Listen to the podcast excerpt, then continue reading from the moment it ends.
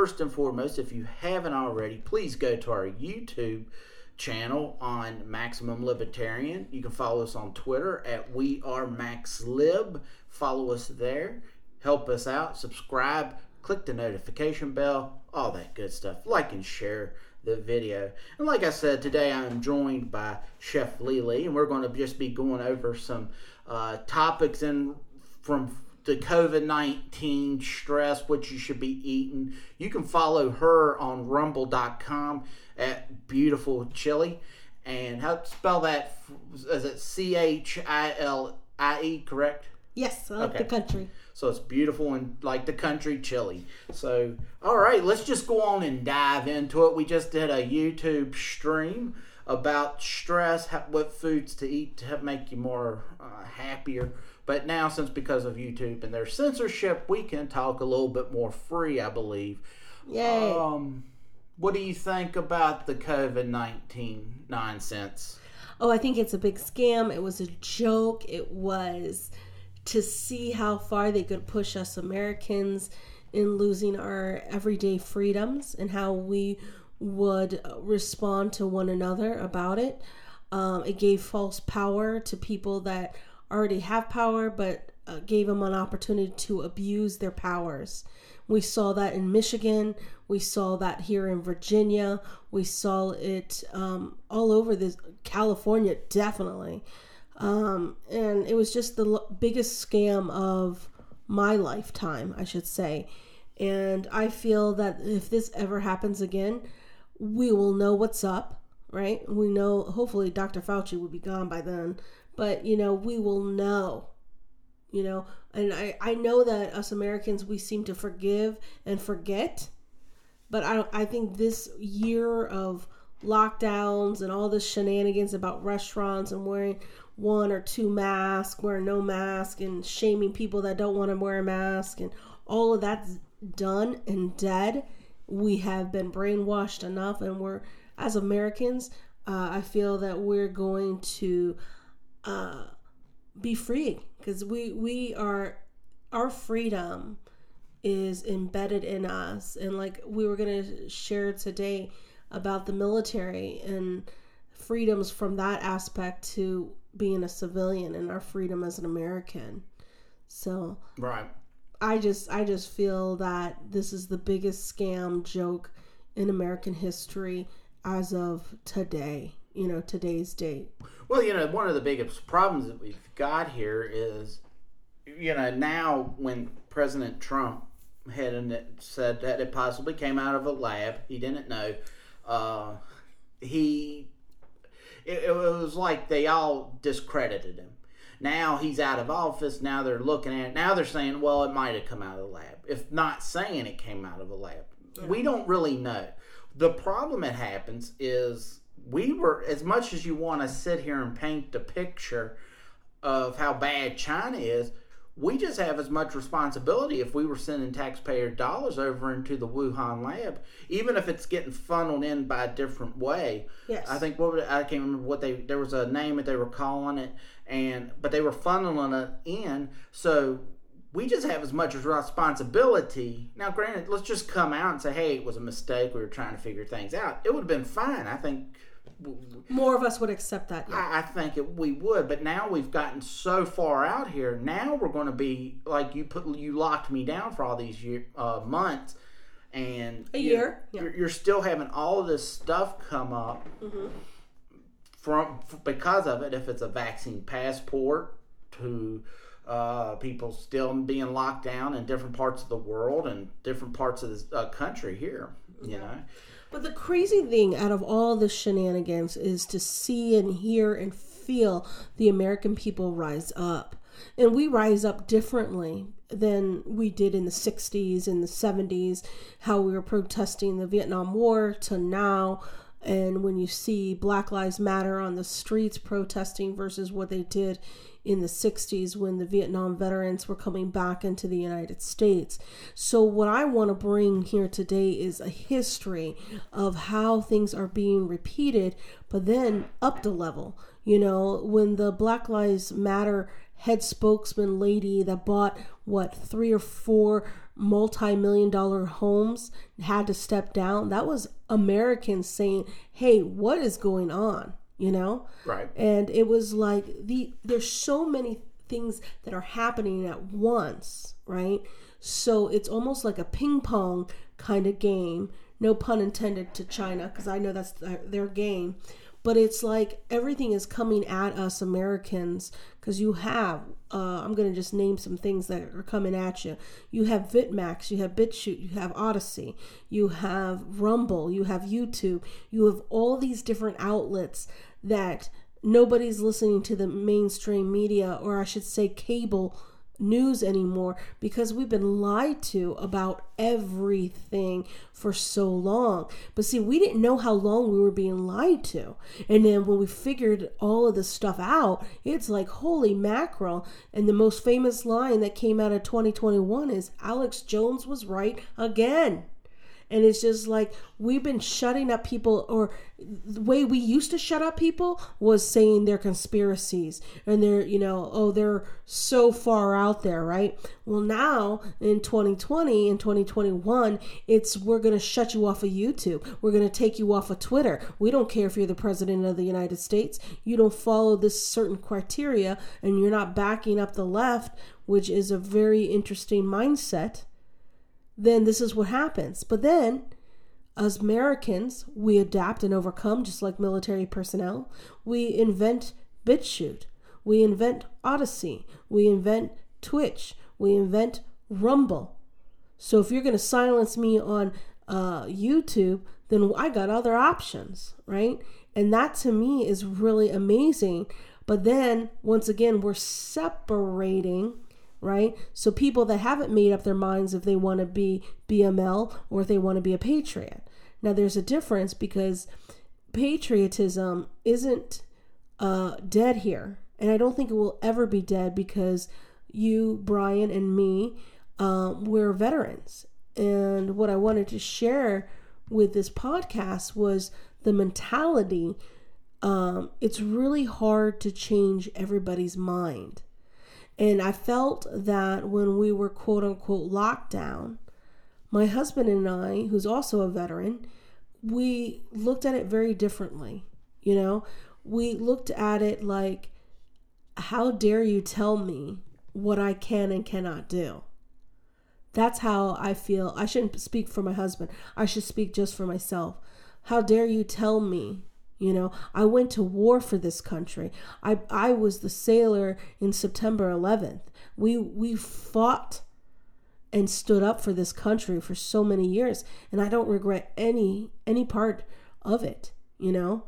And it's like to me when we started fi- finding out what really happened in September 11th versus what the news reported and what the news reported was half truths, lies, and then we there was this video my husband shared with me, Brian, back in the day. Um, it was commentary. Um, I don't know if it was 60 minutes, so I can't say it was 60 minutes, but it was like a show like that. Mm-hmm. And they were basically telling that the buildings around um, the two buildings that fell you're talking about BBC when they talked about building World Trade Center number seven. Or... No, uh, there was other buildings uh-huh. that were on a list to get demolished that day, okay. September 11th. And when the news came out, they're saying, "Oh, this building fell, this building fell, and the two towers fell," and it was just like, okay, that was a lot.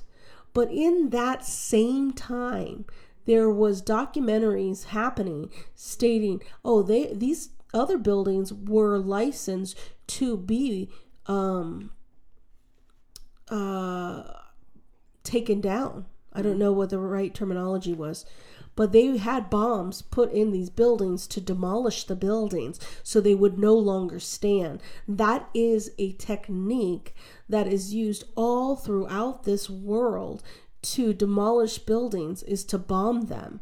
But sometimes you can put bombs in buildings to collapse the building for safe demolishing. because back in the day they would use uh, an iron ball and a crane and knock it down like that. But that can be very, you know, time consuming and stuff as well. But it was so amazing to know okay so we were lied about this and then we american people were lied about that and there's people and i like to think that you're one of us brian um, that we're done with the lies you know? Okay so now there's another conspiracy. Oh UFO, ufos don't exist and now all of a suddenly they exist. We've known they exist. We right. were telling people that they have right? In the military especially anybody that's in aviation um, or works with you know the aircraft carrier on the top side part which is um, uh, very active 24 hours of the whole entire time you're out to sea. Um, the only time I feel like the aircraft carrier is not active is when we're in port. But anyway, it's just like we've known a lot of things that were happening in this world, especially in America, for a long time. And now it's like President Trump got the rest of Americans interested in life and interested in the truth. And that is the one thing that nobody can do- deny the president ever. I don't care anything that's happening in this administration at all. It's all game, it's all theater. Like Dr. Ron Paul said to uh, Dr. Fauci, the mask thing is a theater and I feel like this administration is just that. You're trying to bring us back to like uh, Franklin Roosevelt time. Everything was staged, everything was fake, everything was this, this, and this, right? Mm-hmm. And it's like America's woken up. And we're not gonna we're not going to digest whatever you're trying to spit down our throats anymore because we know that it's not the truth. And one of my favorite uh, presidents is Theodore Roosevelt, the uncle of Franklin Roosevelt, um, said was, you can't, one thing that makes conservative people angry is tell us a lie. And I feel that that statement is so much more true today than ever because we we have been lied. Okay, so let, let me break it down. UFO, uh, September 11th. Um, now, now we're finding out the real reason why we even went to Vietnam, and it's just like all these truths are coming out left, right? It's like we're in a boxing match, pow, pow, pow, pow, or an MA MA uh, fight, mm-hmm. you know. And I just feel that uh, the America that we once knew and loved is now being rebuilt and it's like now we're being built with steel. So now, whatever anybody's trying to roll out a lie, you're only going to have a very certain uh, small percentage of Americans that will still believe the lies. Now, the thing that really gets me is what they're lying to about people about the military and versus when I say lying about the military, I'll break that down a little bit. But another thing is what they're lying to you about food well, they're lying to you about vaccines. You know, now more videos are coming out that's saying that if you put a swab in your nose, the swab already has COVID in it. So you're giving it to yourself while you're doing the scrape. And it's just like, what?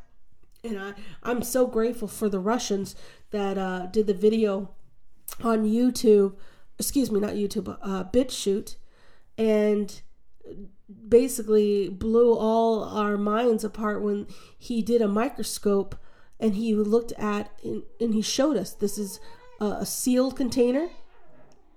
Is that your baby? Yeah, it's the cat. um, so he showed on a BitChute uh, a microscope um, and showed that there was worms and they wanted heat and they, they showed uh, other you know kits that you can buy for this to order to get um, any knowledge of if you had this COVID. Okay. And the other thing is another thing that we were lied to about was the percentage rate of recover from COVID is 90 excuse me 98% but it was almost like 98.97% of people will recover from COVID. So why are we so worried? Correct. Uh, well, that was just a part of the control process right there. You've got people so spun up that they're still angry if you're not wearing masks, if you're not getting vaccinated. Um, you know, they came out with the vaccine passport. There was talk the Biden administration made a comment that we can't, by the Constitution, do the bi- passport, vaccine passport, but they'll work hand in hand with these private businesses, which uh, will require you to have a passport to come in to watch a concert or to fly on a plane or whatever the case might be. And that's where, as a libertarian, you know, I don't like flip flopping at all. I mean, you, I mean, if if I got something wrong, and then I'll make the adjustment to my state. But I've seen enough politicians that'll flip flop. Yes. And with uh, me, I've always I, I stand by it. I believe a private business should be allowed to do whatever they want, serve whoever they want. It don't bother me because if I don't like them, if I don't, if they're not serving uh, someone because of race, skin color, or race, religion, sex, whatever the case might be, I just won't go to that facility. And of course, that restaurant will, or whatever will go out of business. I mean, that's just the way it's going to be. Yes. You know, I think the free market's the route to go. My problem that I'm having though is if Madison Square Garden starts demanding a vaccine passport and the government stands by and allows it to go through, or if these colleges, which are funded by the taxpayers, are demanding that all their students get the vaccine. I don't agree with that. Virginia already started it. I know they have, and Virginia Western, which is a community college here in Roanoke, they've said that they're not going to Okay, think, which is terrific to hear. That the community college is the smart college, besides these big, massive colleges, you know, out there. What the problem we're having though too is um, you have people who will talk out of both sides of their mouth, so they've got to. But we're if putting them really- on. We're if putting you- on. Uh, sorry, we're putting them on notice though. you, you well i hope but a lot of times what you'll see is you'll see republicans will sit there and say well we we support the second amendment and then they will do everything to uh, damage the second amendment Right. i'll see people they'll, they'll say well we support the free market and well if you really support the free market then you would be opening up things up and allowing a free market to really decide this you know that's where I that's where I think I'm having my uh, issues. I think sometimes. So let, let's get into the military. You wanted Yes. to talk about the military. Um, I don't know if you saw a couple of weeks ago, there was a commission that was put together, Okay. and it stated that because uh, you know they got rid of the uh, draft in 19, I believe 73, and but one of the members who was on that uh, commission he one of their big fears was you would not have the uh, like the, di- the the the demographic of the public. Right. So, and what has happened is, of course, you've had more uh, white people join than other races, and also what you're having is the fleet is not fully manned. So there's actually talk that in a few years we're not going to have enough people in there to do the jobs which is required. So they might they've said there's always a they're not saying there's going to be a draft, but mm. there's a possibility of a draft. And as a female sailor veteran, I feel that if that ever occurs, we need to be put on that list because Has if the- we scream equality like we some whoo some of these na- er, military women scream about equality then your butt needs to be put on the um ha- has what is that list has selective service has that has it went to Congress has it went to uh, the Supreme Court i have no idea because it was going to Supreme Court where someone was suing to have females added where they have to sign up for selected service. yes which is like a draft, you know. Draft, but I, of course, we're not having a draft. It's just, but um, I'm not. A, I've never been a proponent of, nor would I ever sit here and sign off on. Hey, let's have a draft. But when I look at this stuff, Mm-hmm. if we're if we're not being manned properly, if we're not, and you you you- you've seen the fracturing of our communities because we're now not we're not a community anymore. And that you know the churches have been broken down courtesy of the government. These Yep. communities have been broken down courtesy of the government because you're seeing this anti like they want to be anti-American, but they want all the f- stuff that America has brought here to the country, the have brought to people. Now I'm not saying that the the country was put together and when we were founded that it was. Um, I, I you know there things were bad. You know there was things that ha- have happened, but if you go through history of time, a lot of countries were put together. You know, warring tribes came over and took over this tribe, and you, you, you know what I'm saying. So Yeah. we need to figure. We are in a uh, crossroads where we need to figure up, figure out how to get back to being a community. And Yes. I think step one, I think churches. I'm not sitting here being a Bible thumper by any stretch of the imagination I am.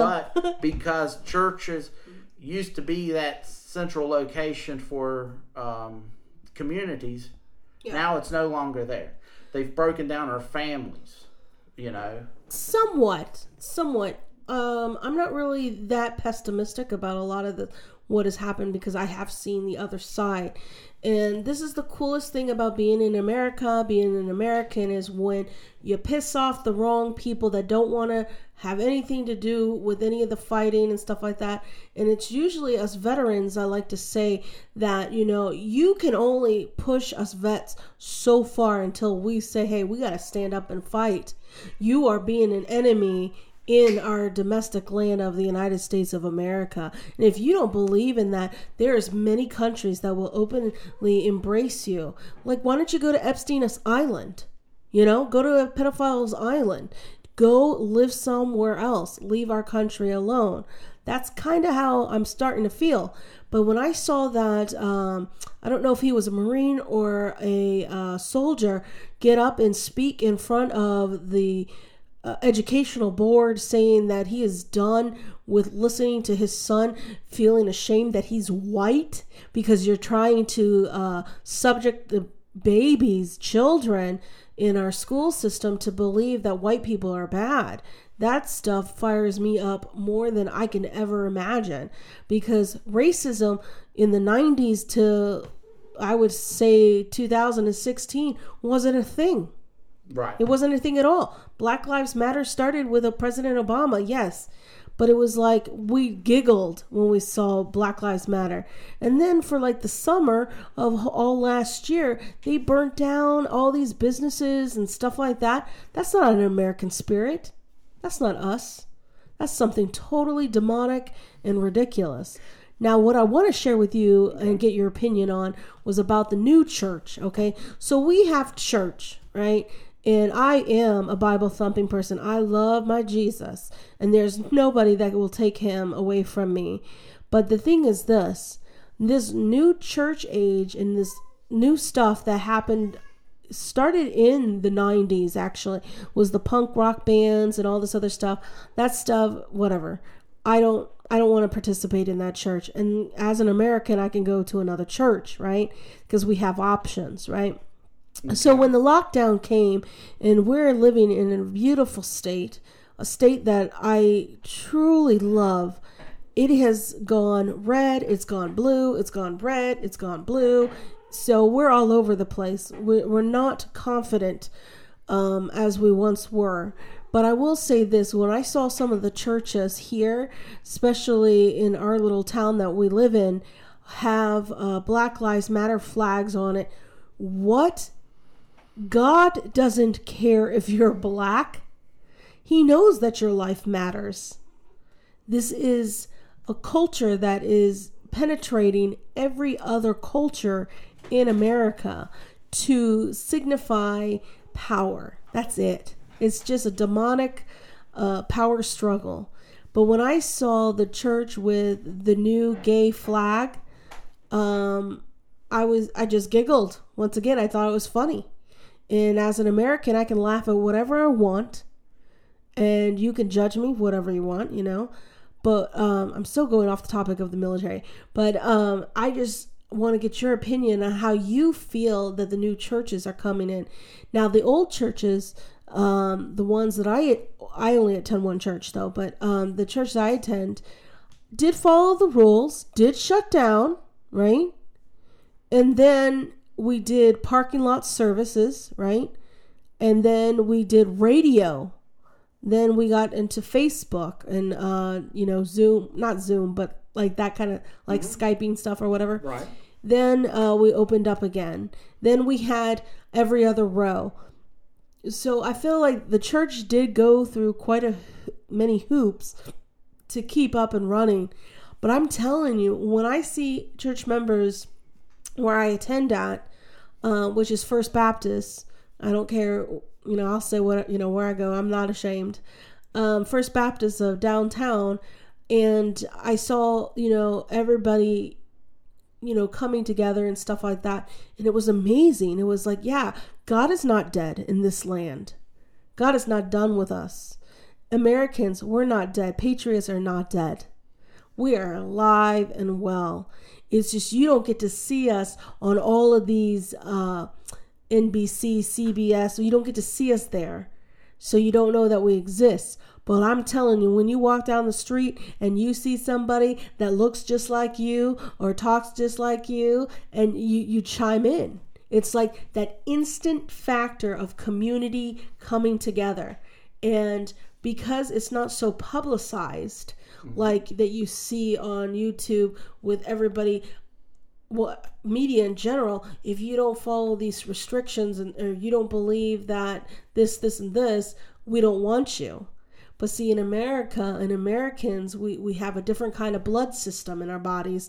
And our blood system says that you bleed i bleed we fight for this flag we fight for freedom and we'll stand up. We'll stand up right to the next patriot. And that was something amazing to see when you see um, these uh, large rallies for President Trump, right? You got to see what Americans get excited about, and it's it's awesome to know that there's other people that get excited about the red, white, and blue. You know that we get excited about freedoms, that we get excited, and it was like it wasn't dead, but it was sleeping. And President Trump just woke us up from that slumber. And here we are. We love the red, white, and blue. We love our families. We love our communities. And one thing I want to say, Brian, was the best love is when Black Rifle Coffee, Vice President Matt, I don't know his last name, the uh, author of Thank You for My Service uh, book, went and gave $32,000 to uh, a place in Texas for a boat. And because a Republican, I don't know if she was a senator or a congresswoman, I don't know what she was, denied the funds for the sheriff's office so they could not get a rescue boat. And then, like, what, days later, um, there was a family that was stranded in a lake and they needed help and their boat was sinking. And the sheriffs didn't have boats you know? So i guess they had to borrow you know a boat from the police or something else right? And that that's unsat so what did veterans do? They stand up they help their communities. Black rifle coffee wrote out a check for $32000 even though the boat was 28000 and it was just like that's america. And you can never kill that. You can never poison it. You can never dilute it. You you, you can't. It's just that's uh um, the community, you know, reaching out. Okay, I'm going to shut up. Right. Well, uh, if you want my personal opinion of the churches, I think the churches did a bang up job taking a knee when they should have been standing up on their feet. Mm-hmm. I would have never have seen them. I, I was shocked and bewildered that um, they allowed to be silenced like they were. I understand that they were in a position where um, they couldn't, that they had to follow stupid regulations and laws that were laid down, but they were these were laws that were unconstitutional, and um, they should have. I'm not so much worrying so much about them being completely open, but I would have liked to have seen them have more of a split row. You know, I have no issue if it's every other row empty. Mm-hmm. You know, but there should have been like you needed that. That was we were in a time when they needed to be there, and Receive the word of the God. church was not there. And I don't think every church is a good church. I mean, you know, the bad thing we've got here, my brother, he, you know, he, where he works, he, he was talking to the a pastor who comes in, I guess, weekly and talk to the other guys. But um, he said that here in the States, it's either we have a small church or we have a mega church. We have no in between churches here. And it would be nice to start seeing. Once again, I think it goes back to because churches, and if you just saw here recently, it, we're fi- it finally hit to under 40, under 50% that we, um, people who go to church on a regular basis has dropped. You know, because the state is, you know, and so many individuals want state to be God and um, that's something we got to reject more than anything. I feel we're rejecting it, but it's not. You don't see the rejection because it's not displayed to you, like how you're. Uh, a lot of things are being displayed through social media, Right. so you don't get to see the other sides because the other side hasn't caught up to. Uh, Well, what, but what you know I'm what I mean? saying is my church that I went to shutting down. Uh, and now they're, you know, they finally reopened, and it's so much better to actually go there and be, even if it's ten people in the room or in that uh, congregations there for the eleven o'clock service. You know, they do two services. They do like a traditional, and then they do an eleven o'clock one, which is more upbeat. You know, yeah, that yeah, you were talking about. And I don't have an issue, you know, I'll do either one, but you need to be around people. And the churches should have followed. But once again, if you look at government, and when the churches used to have hospitals that would help poor people with medical bills and issues that re- pertain to that, then the government comes along and says, "No, you can't do that. That you're now going to go through us, and you're going to have to." Um, and we have to, the state is now the place. You know, the churches aren't paying for the poor folks. That's why they get tax. You know, and I have Right. no issues with the churches not having to pay taxes. But if they're not having to pay taxes, they should be doing exactly what a church is supposed to be doing. Yes, Going out there and not uh, preaching the word and not opening up, you know, helping people, giving them hope and inspiration. right. You know, I totally agree. Okay, so I'm trying to steer it back to the military. yeah. yeah. So, can you share with us, Brian, what your experience being in the military was? What it was like? Can you give us three good, um, positive, happy things that you took away from the actual military career that you had? Well, uh, positive things for me during my six years, I got to meet some of the most some some great guys. Uh, I was in the sub force, of course, so it's going to be more populated. At that time, females had not been integrated into the sub force Okay. and um, so on sub base up there in New London, even on the base, there was only there was a handful of females compared to male. Uh, but overall, I met a whole lot of good people, you know, and you got to learn from some of the higher ups who had been your LPO or your or CPO, even if they weren't in my division.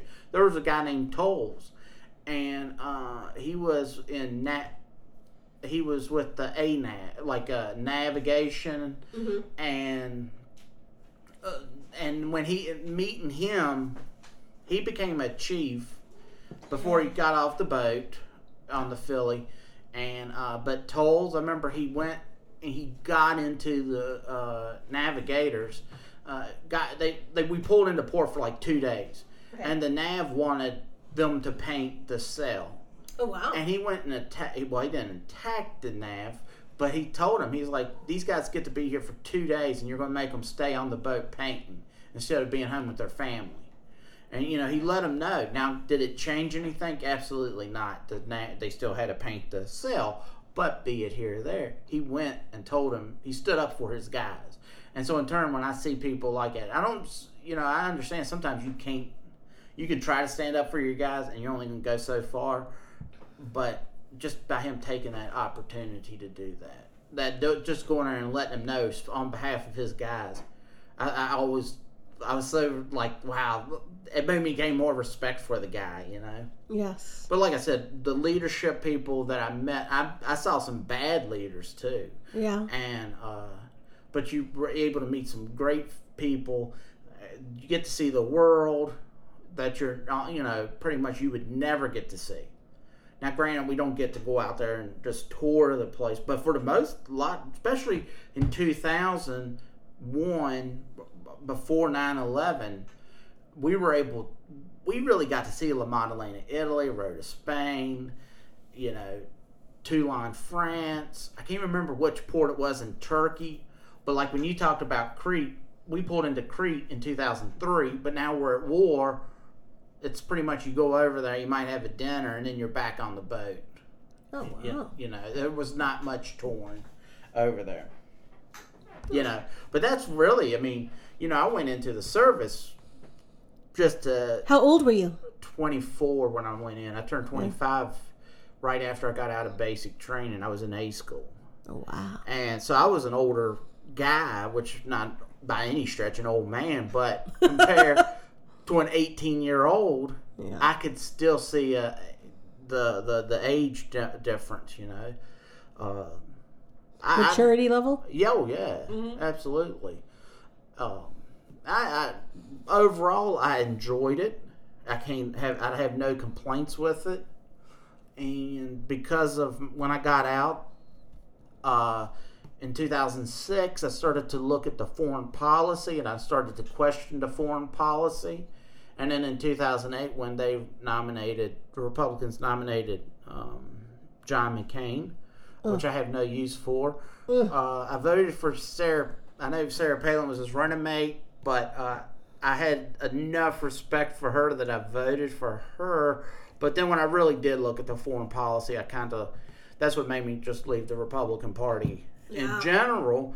And look, I don't find you know, it makes me, it upsets me that people will tell me how much they hate government, how government can't do something, they don't trust any politician, and then I say, well, what about this character? What about this candidate?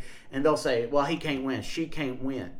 Well, but so what are you going to do? I'm going to go vote for the exact same people that I was just calling a liar, a cheater, uh, you know, a thief, and uh, that's frustrating to me. Yeah. It's real frustrating to me. But they, they also rigged the game. So then you can have good candidates show up. Mm. You know, I, I mean, look at it. That that's a talking point. If they're in a position to, well, they'll say, oh, well, you know, your guy. If you, they meet someone who they know they're voting for the independent candidate or the libertarian or whoever, they will say, well, you know that guy can't win, so you ought to vote for him, th- this individual, this time. That's a talking point, and that's sad. That's, you know, I want to steer back to your military. Yeah. Okay. So, can you share with your audience here and me uh, one of the favorite places that you actually pulled into port? And what did you do? Or did you learn anything? too? Well, no, I mean, I like Rota, Spain was great, and then I liked uh, La Maddalena, Italy, and well, I tell you, Gibraltar, which Oh, is yeah. uh, pull, what was that? Aren't they um, part of the UK?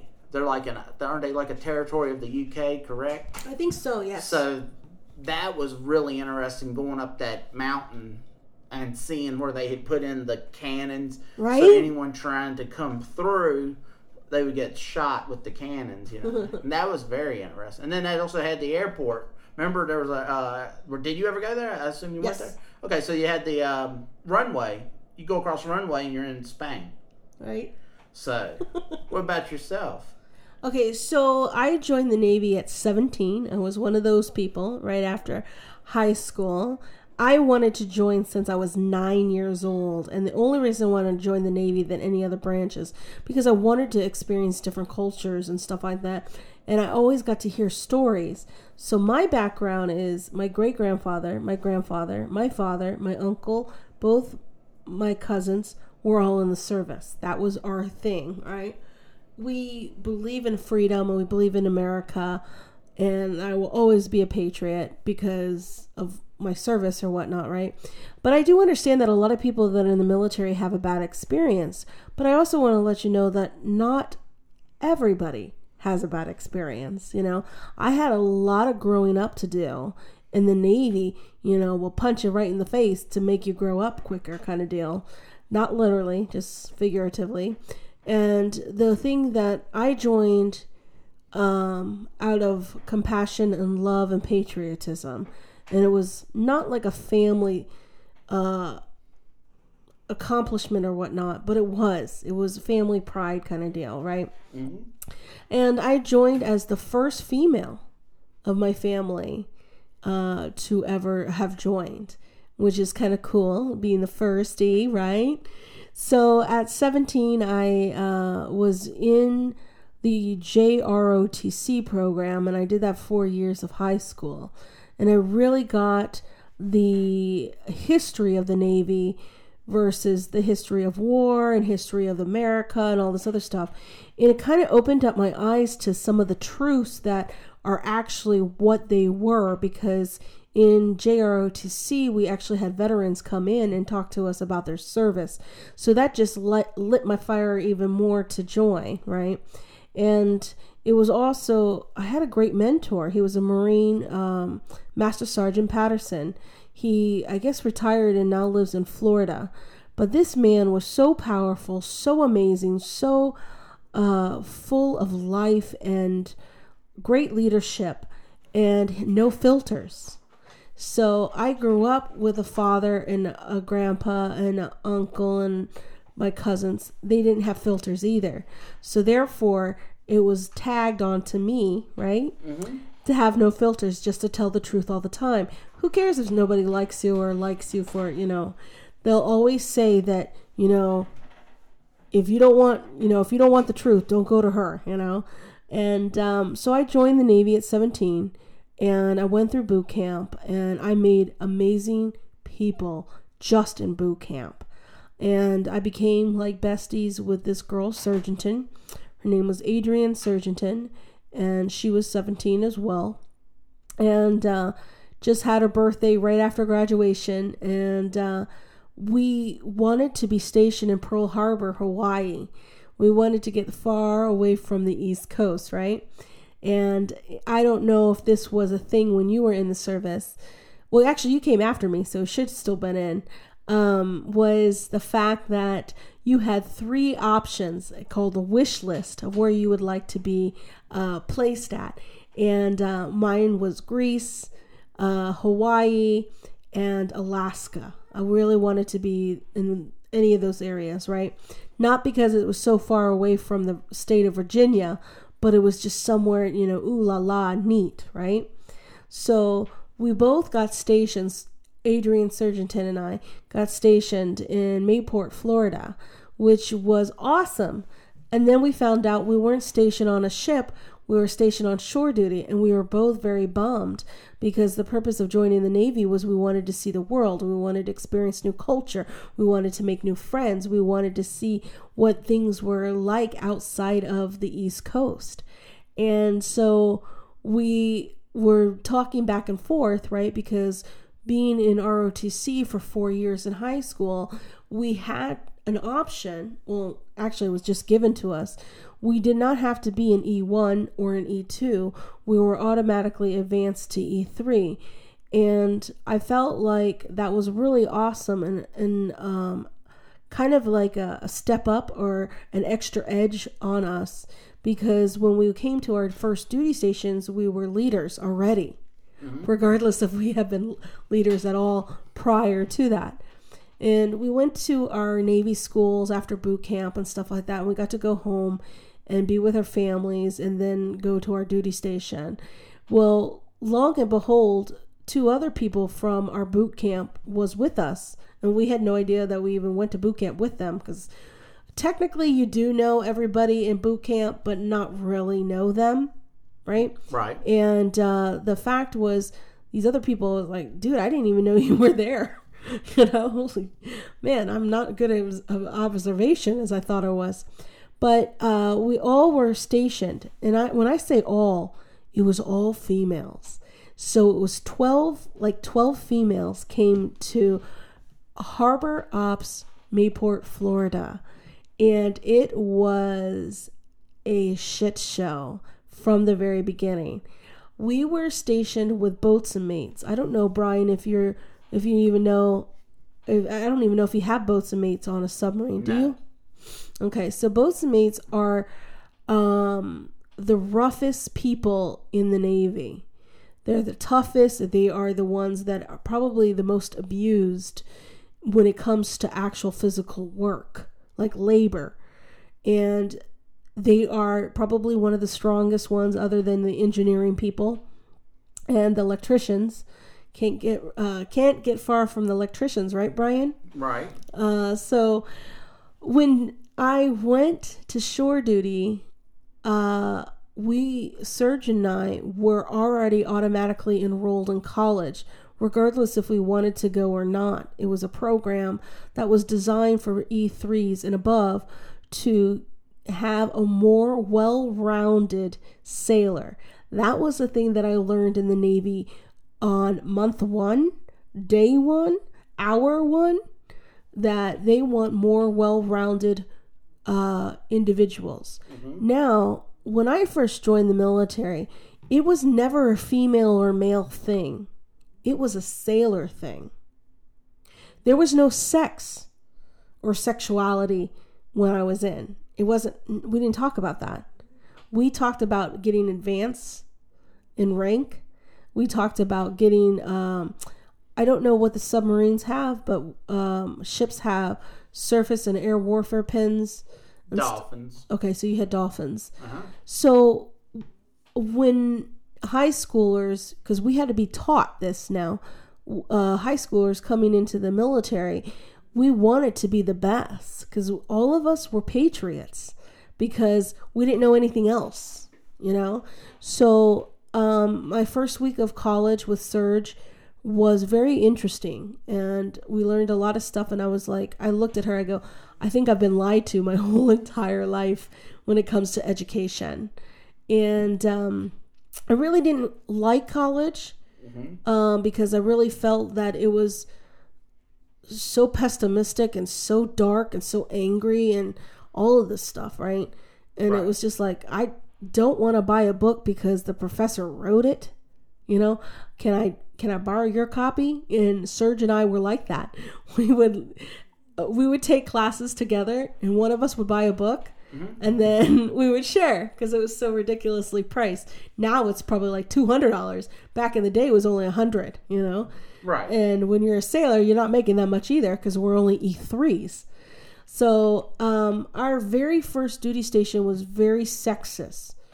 But I grew up with men so sexist wasn't an issue for me. I know that sounds crazy and ridiculous, but it wasn't, and I'll t- I'll share with you why.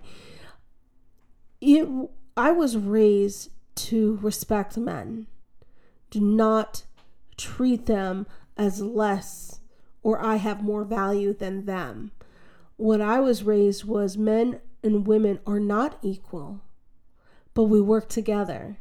And when I say we're not equal, is I can't do half the stuff Brian can do with the strength and stuff like that, but I can try. It might take three of me to do what one Brian can do, you know?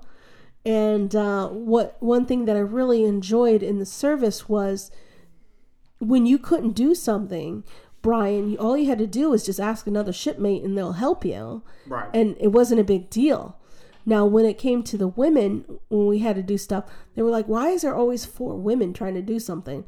Because not all of us are strong like you, Brian, you know? And, uh, but it was like, I felt that my service, even though now my lieutenant from Harbor Ops was kicked out of the Navy for sexual harassment. Uh huh. My bosun mate, which was the first class petty officer, uh, E6, went to captain's mast for writing things on a chalkboard saying how useless females were. And um, they're just trying to make us feel uncomfortable as whatever. But then I remembered something happened. There was a disaster that happened in Mayport. Um, Tracy told me after 20 years I can talk about things. There's like a liability. Uh huh. Okay, so we're gonna say half of the story because I don't know. I don't want to get in trouble with the Navy, but um, there was a big disaster that happened, and all the females because we know how to work together, right? In the aspect because we're not as strong as men, and it takes more of us to do the same job. And I will admit that right now, right here, uh, we worked not twelve hours. 16 hour shift to clean up this oil spill that happened in Mayport. Not one of us complained. Not one of us female because it was in that moment we were equal to the men. Right. And that was the turning point because we were trying to say we're not here for equality or equal rights and all this other shenanigans that you hear today. We just want to be here. That's it. You know, we want to serve the country like you're serving it. And we, we are patriots. We want to do this. And I just remember this first class petty officer was like, you know, uh, well, I guess I wasn't Chef Lely then, but we'll say my name now so you know who it is. Um, Chef Lely, you are working almost 18 hours now. You need to go home. You need to take a shower. You need to go to rest. And I go, Well, do you think the wildlife has that option? And he was like, What? You know, he wasn't expecting um, a person that is literally six times smaller than he is. Okay. I was 96 pounds when I was in the Navy to tell him that I'm going to work to clean off all this wildlife. So when an oil spill happens, uh, wildlife uh, gets damaged, obviously. And uh, I was part of the team to clean up the wildlife, and then I was on a part of the team to actually clean up the debris and the oil. Right. And it was such a fascinating job. It was so much labor. But then it became, and then now I understand what it actually really means labor of love, what that actually means. You know, I got to see firsthand um, how a team assembles, how we do all these oil spills, and how we, you know, who is a good communicator, who isn't, who's a good leader, and who isn't. And I found out that I was a good leader. We were getting stuff done. I don't care if it was 2:30 in the morning. I had everybody, you know, lined up. We're doing everything in shifts. You need to take a break. You need this. You need that, you know, and it was so magical in the aspect that okay, I'm only an E3 and I'm telling a chief petty officer, which is an E8 or E7 or an E9, um, what to do, and they're doing it. Right. You know, that was an interesting thing. And what I learned from leadership is the less asshole you are, the better it is. The more asshole you are, the more resentment the people are going to have. Mm-hmm. And I do see different leadership styles, female versus male. Now, my husband is a retired Army, and um, I will. T- I told this to my husband's face. He's the love of my life. I worship the ground that this man walks on. He is an asshole in the United States Army. I would have been one of those people that would have probably gone to court martial and get kicked out of the army because there was no way I would tolerate my husband talking to me the way I saw him talk to his soldiers. I was like, who does that? Why why is your leadership so strong like that? And he's like, that's how things get done in the army. And I was like, okay, glad I didn't join the army. You know, I couldn't handle that. And then um, the Navy also trained me how to be a firefighter. Um, did you get to go to fire fire Yeah. school? Okay. Oh yeah. We you're still going to have to have the. We would always go and train for like the if the boat, uh, you know, started to uh, bring on water.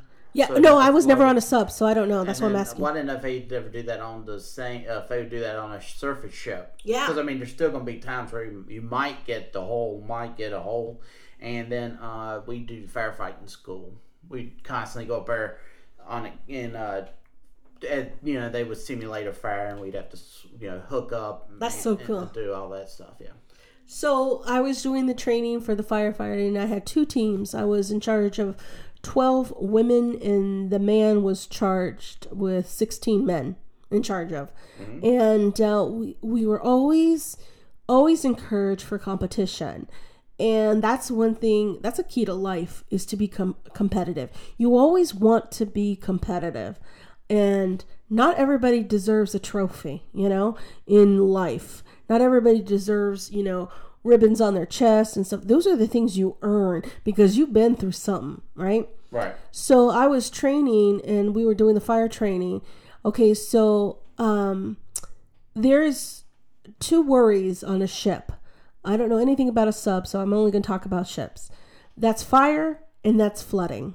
Those are the two huge things. And we, uh, Serge and I studied hardcore about fire safety versus flooding and all this pipes bursting and all this other stuff, right? We're not engineers, okay? We are just sailors. Every single sailor should know how to stop a leak. Excuse me, every single sailor should know how to stop a fire. That's just basic. Right. And uh, so we went through this training. My team beat the boys by 36 seconds to stop flooding. So when you had a flood and all the water that came into the training uh, facility in this little capsule that you were in, you had to scoop it up with coffee cans to get it out. That was your punishment for being the loser, right? So us females, and I, I told all I go, hey, this is what we studied. You gotta you gotta trust us just this one time. You don't have to trust us ever again, but just this one time, please trust us when we say what we're doing. And we only had literally, I think it was five inches of water. We stopped the water from rising. The men squad team, right? The 16 men that we were training with, had two and a half feet of water and they stopped everything. Right. And I just thought that I, we walked high that day. Like, yeah, what's up? Girls won, boys drool, you know, kind of thing. Yeah. Yeah. But anyway, it was it was we were always comp, um, in competition. Then uh, in the United States Navy, where I was at in Mayport in uh, Harbor Ops, we had to learn knots and stuff like that because that's what the bosun mates uh, did. And I never knew how important it is to know how to do certain kind of knots because on a ship we have knots to hold in other boats. They're on boats. And then we have roped you know tying so many things right? And i don't know how to describe but a ship moves okay? Uh-huh. We move in the water but then you got to think not all water is flat okay? And when you're doing replenishment which is another ship pulling side of you right beside of you giving you supplies and stuff like that right i don't know how did you had that with the sub right Yeah. We did. We, Oh, that's we super did that cool. one time. So what happened was we were learning how to make knots while moving. And um, what is that? Okay. So Harbor Ops has small little uh, craft boats. And the person that trains us was a first class petty officer, and his only job was to make our jobs harder. Okay. That was his only purpose. Okay, so I had a father that was like that. So therefore, I never took anything he did personally. So what he did was he would make the water so full of waves that it was hard to make knots. It was hard to, you know, keep from falling out of your air or your little boat craft thing. And he just like made all of us females that much better mm-hmm. And it was i mean i know how to tie a knot in my sleep. Like it's that's how bad the training was constantly. What kind of knot would that be? When would you do this? And all this other stuff right? So my first year has gone and passed. Now i lost my best friends in a car accident from the firestone bridgestone or whatever it's called tire treads coming apart This was before the USS Cole bombing. Do you remember the USS Cole bombing? Oh yeah, because I was just got to sub school. Okay. So this was before that. And um, I buried my best friend, and it was really hard for me because I this is the friend that I was going to college with, Adrian. So we went to college, and then after she passed away, everything just lost meaning to me for a hot minute, and it was it was really. I mean, I took it to heart. I mean, Serge and I were inseparable. We did, and we were we had duty days. Um, Brian, can you tell us what duty days are? Yeah, it's where you're going to be on the boat 24 hours, standing post, either gate guard or officer of the deck, or you'll be below decks for the uh, submarine. And that below decks is just pretty much you're reading the gauges, checking the bilges, making sure that you know it, what the level of the water is down there, and that that was our duty days. And then if there was any cleanup or anything we had to do, we would do. Yeah. So I was on a duty day with Serge, and she just made everything that much more fun. And when you, we had kind of like the same upbringing, very strict upbringing, very uh, Christian upbringing, very patriot upbringing, and it was kind of like she was my twin. But um, so I buried my twin. She's not my twin. I'm just saying that that's how close we were. And uh, from there, the Navy took a whole different meaning. I lost my head competitor, right? And um, we both made first class, or excuse me, uh, Second, no, first, third, we both made third class together. okay. We both made it on the first time together. That never happened, uh, or so we were told back in the day. First, a third class petty officer is one chevron on your arm, and you feel like you're a big shot, right? Until the responsibilities come punching you in the face, then you're like, oh, maybe I don't want this anymore. But um, so I made, we both made uh, petty officer third class, and then she passed on and then life just took a whole different route. I had uh, he was a second class petty officer. His name was boatswain mate um, Rosenberg. Now I don't know what island he was from, um, but I'm telling you, this man could literally heal anybody in the world. He was such an amazing human being, and I'm still in. T- that's how amazing he is. I'm still in touch with him today, and um, I've Did been he out. stay in? Yeah, he became a senior chief. So he, he, he rose up all the way from second class to senior chief. Wow. Okay. But he retired though. He he did the whole nine yards. And so he really taught me a lot of good things and he helped me through Surge's passing and then Golson passed away as well. So it was like all this death was ha- happening right around. Um, and then I told uh, Officer Rosenberg I want to re- relinquish my shore duty and I want to go to a ship. And so he put me on the USS John F. Kennedy for two weeks to give me uh, an introduction course to see if I even would like it on an aircraft carrier. I don't. I've never heard of this program ever, ever. I've never heard of any shore duty person could do that for two weeks. But you know, he, I, I didn't, I didn't care. I wanted to try it, and I came back and I went right to him and I was crying. I was like, "That's why I joined the Navy. That is what I want. I want it so bad." And he's like, You're my best petty officer. I don't want to lose you. I really thought you were going to come back and say the another, you didn't like it, you know, you're going to stay here and all this other stuff, right? And I was like, No, it's everything that you said. And then when once the boat was rocking and stuff like that, and I could tie a knot, knot when we were rocking back and forth and all this other stuff, and they were so impressed with me, and I was like, you know, I just went on and on and on, right? And uh, so literally that month, the end of the month, I was stationed on the USS John F. Kennedy permanently. And it was absolutely amazing. I I could never Oh my god, the moment I walked in there, I had a sea bag, right? Um we just changed the uniforms from dungarees to a pantsuit thingy looking, right? Utilities. Mhm. Yeah. Ugh. I felt like Hillary Clinton in those. You can see cankles every day and all this other stuff. It's horrible.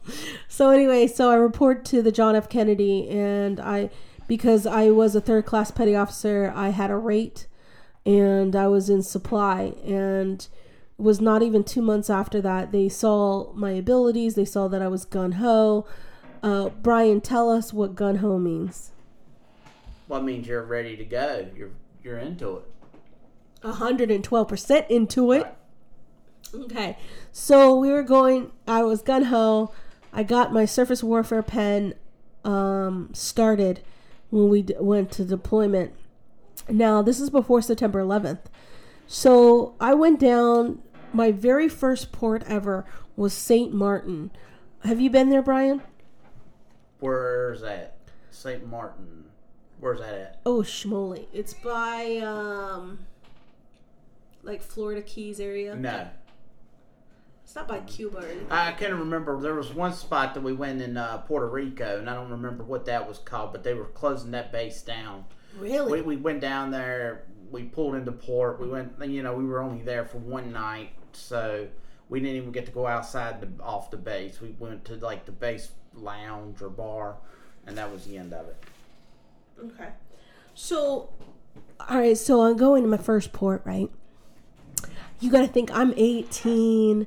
I'm beautiful. I'm young, and I'm happy, and all this other stuff, right? And then it hits me. Adrian Surgenton isn't with me, and I had a sad moment. And uh, I remember. I don't know if Brian, if you remember uh, Kodak instant camera, uh, those little box cameras. The, the disposable camera. Yes, yes, that's Yeah. what it's called. Yeah, okay. So I was so sad, and I was sitting on the beach, and I wanted to take this pretty picture, right? And I was like, Serge, I wish you were here with me, man. I miss you, girl. You're my girl. So I sat here on like this weird uh, bench, and uh, uh, Serge, I said, Serge, uh, I said, Lord, I just want to take a picture, and I want it to be so remarkable. This one photo I took has won three uh, photography awards, and um, the caption of the picture is called "For My Surge," right? And it's literally for Surgenton, Adrian Surgenton, that passed away. But it was like everybody was like, "Oh my gosh, this has so much deep meaning and all this other stuff," and I was like, "Not really, just my best friend," you know. And so, um, moving on, um, I had so many opportunities. Uh, I got qualified in every single weapon that was on the USS John F. Kennedy. I was the first female to ever have that title. Um, and then, literally within six months, there was about maybe 30 other girls that did it. So that was really awesome. I guess I inspired other people to learn about firearms and all the different weaponry that we have on the USS John F. Kennedy, which is now uh, decommissioned in 2007. I don't know if it's a museum up north or not. I heard about it, but I don't know if it still is or they just, you know, cut it up and whatever. So I went on my deployment. This is literally right after we saw the towers fall. There's a thing before September 11th was called Fleet Week. Brian, have you ever uh, participated in Fleet Week? No. Okay, so Fleet Week is when all these different uh, militaries all over the world come together, and basically what they do is hang out.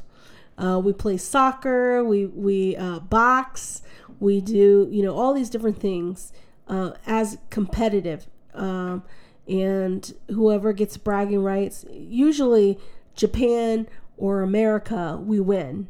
Um, but Germany won the soccer match this year, and you know, but it was really fun. We were in New York City.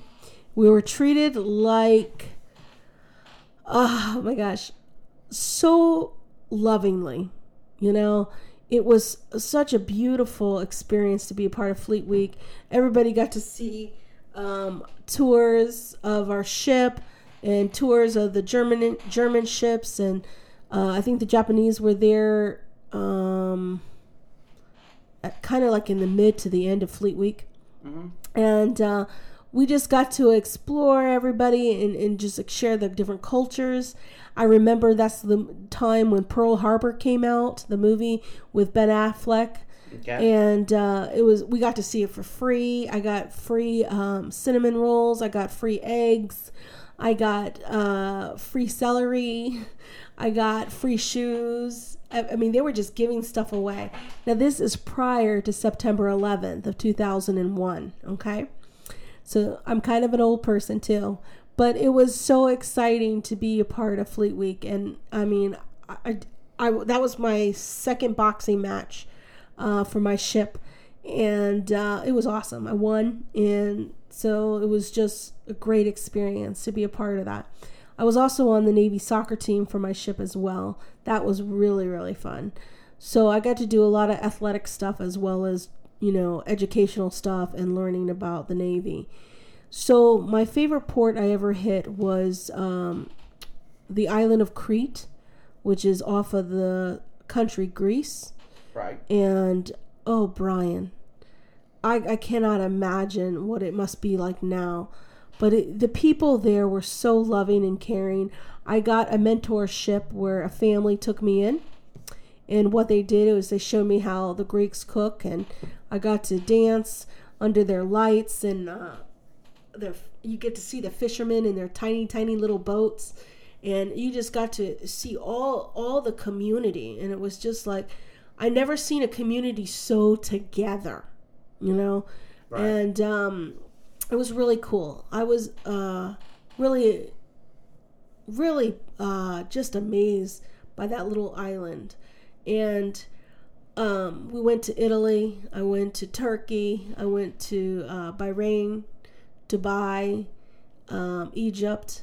I went to all of those places, and I have to say, oh, Portugal, um, that the island of Crete was my actual favorite place, and just just I told Julio, uh, that's my husband, that that would be the only place I would ever want to take him that's outside of the United States would be the island of Crete.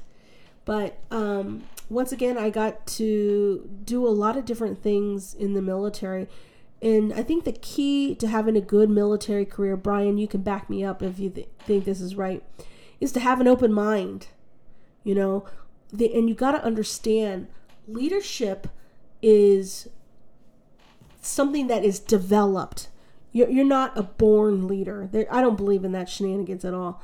It's a constant learning and having that open mind to learn and to understand that there is several ways of getting a job done. And it's not it's not bad, you know, to listen to other people that work for you to say, "Hey, this works for us better to do it this way." Okay, then do it that way.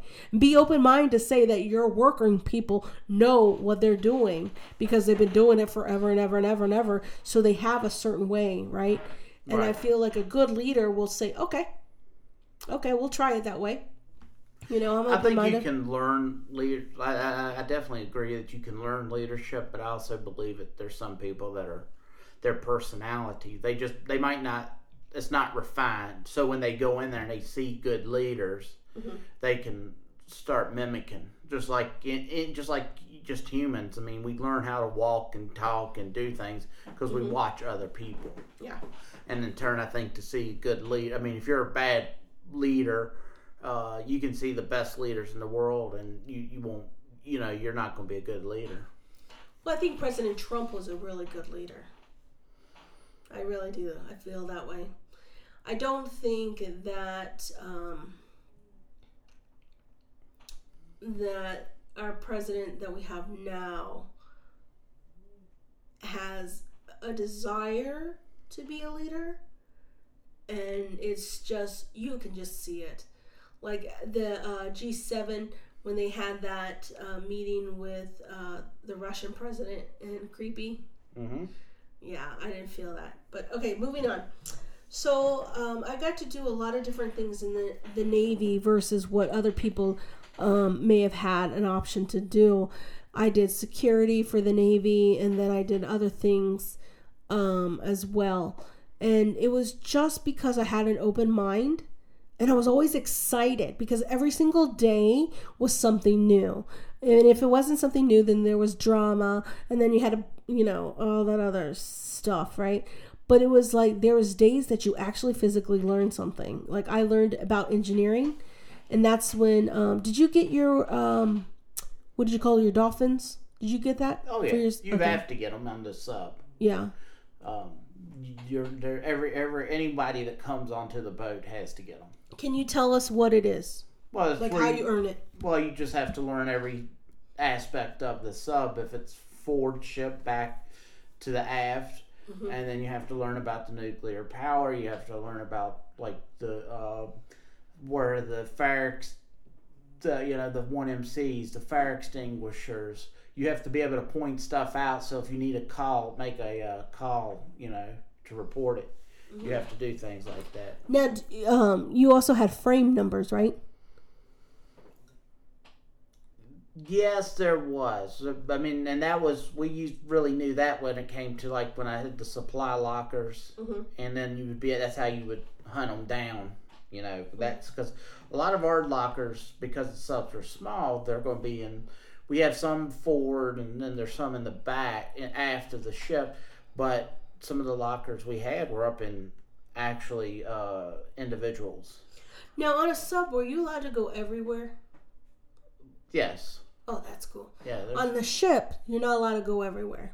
Now, certain rates are like if you did um, on an aircraft carrier, people have different kinds of T-shirt colors. Each color meant something different. Like purple was for fueling, and that's their job.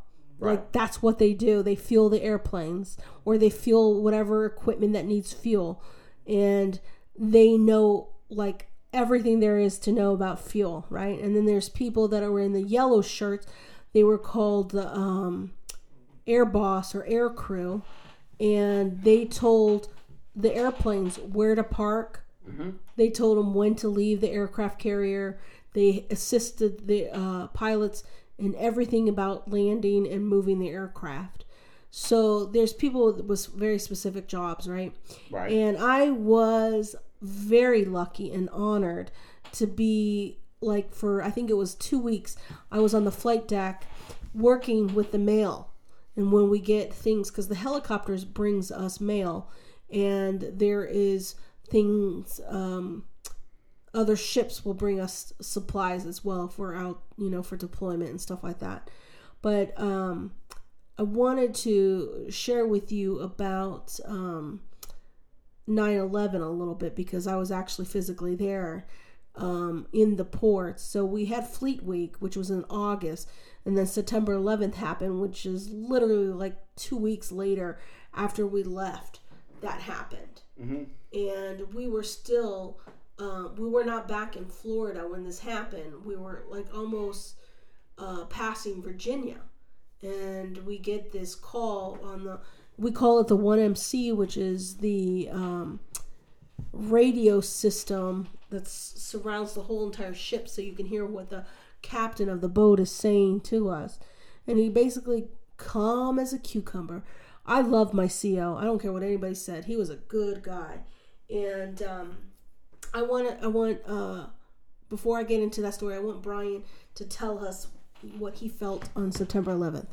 I had no feeling of it because of the fact of I was at uh, we were underway, and um, so the only thing that I had was I was asleep in the back of the escade shack, uh, the storekeeper's supply room, and we were lucky because on the Philly it had a bigger shack, and we were able to actually go to the back and lay down, and I was asleep, and someone woke me up and stated that uh, we had uh, there had been a um attack on the World Trade Center, and the guy told me to invest into stocks, and I said why, and he's like, well, the World Trade Centers fell, and so forth. So I didn't understand that. I was still dazed and confused from waking up, and the only thing that we ever got to see was the quarter size of. Uh, we saw a quarter size of the World Trade Centers being the first plane, I guess, coming in and blowing up. And after that, uh, we got messages stating what uh, President Bush had said to his address to the nation. We heard uh, we, we, we read that. We saw that little quarter size thing. So then the next thing is we were about to pull into another port, and I cannot remember which one it was, but they I remember E uh, Entertainment Television that had said that this place was like one party island out there, but we had this had been a party deployment the entire time. So when they said, "All right, you're going to have to stay out there," we're now going to be waiting on the Seawolf to relieve us, and we just spun around in a circle for 30 days, and then we went back home to Groton, Connecticut. But for that most for that time, there was no real. Uh, it, it, it was strange. I didn't get to sense to have that uh, experience. About the time I got back to the states you know, you had the flags and you had to support your troops everywhere. Uh, the little yellow ribbons, magnets on the back of everyone's car. Um, you know, but it was for the most part. Like I said, even now it, it it's strange because I don't, I didn't get to experience everyone cheering President Bush walking out to the mound to throw out a baseball at New York Yankees, uh, and uh, so in turn I couldn't hear it, so I couldn't uh, experience. I didn't experience it, so it's hard for me because then by the time I got back, let's see, that's just 2001, still 2001. You know, it's not many more months later. Mm-hmm. We're calling President Bush a devil and a Nazi and we we can have our arguments about we can definitely have our arguments about like I said once again foreign policy, but I don't want to go into that, you know, because I really do. I, I mean, we have I, I, do have my biggest big big big problems with the foreign policy we have, but uh, no, that that was what I, how I felt. I, I didn't feel nothing. Wow. I mean, it, I mean, it sucked. I mean, yeah. I knew that I knew there was a big moment, but I I guess it'd been like if I told you Mike Tyson just punched out when he punched Leonard Spinks out in 41 seconds. You weren't there. You weren't watching it. You know, it's like wow. That's okay. That was impressive. I guess you know. So for me, um, September 11th was totally like surreal. It was a moment that I saw every single sailor on my ship come together. We don't care about your sexuality. We don't care about your sex. We don't care about your religion. We don't care about anything. You are a United States sailor today. So we had to shut down our ship, which is for emergencies. And um, we our best time was like two minutes. That's like five thousand people in one area. Shut down every single door and window and everything that you could think of. We did it in less than uh, sixty seconds. That was our best time ever and um, we were on high alert and we were heading to New York City. So we were uh, going up, you know, the coast and everything like that. I did not see any Coast Guards, but they said the Coast Guards were with us, so I thought that was pretty cool. Thank you, Coast Guard. We love you. And um, it was just the fact that everybody came together because, first of all, we didn't know what ha- had happened. Um, we saw some clips of the towers falling. But when we saw it, we thought it was a movie. We didn't know that that was live television because we never get live TV. That's too awesome. And so we got a live feed, and um, I don't remember what broadcast. I don't know if it was Fox or you know any other you know places that we get news or anything like that. But it was just a simple fact that we, we didn't believe that it was real. We thought it was a movie. And then our CO, which is our commanding officer, comes on the 1MC and tells us what's happening. We're leaving. We're going up to New York right now, yada, yada. And everything was just like that. I just got a cat claw. Hold on. I've been cat clawed.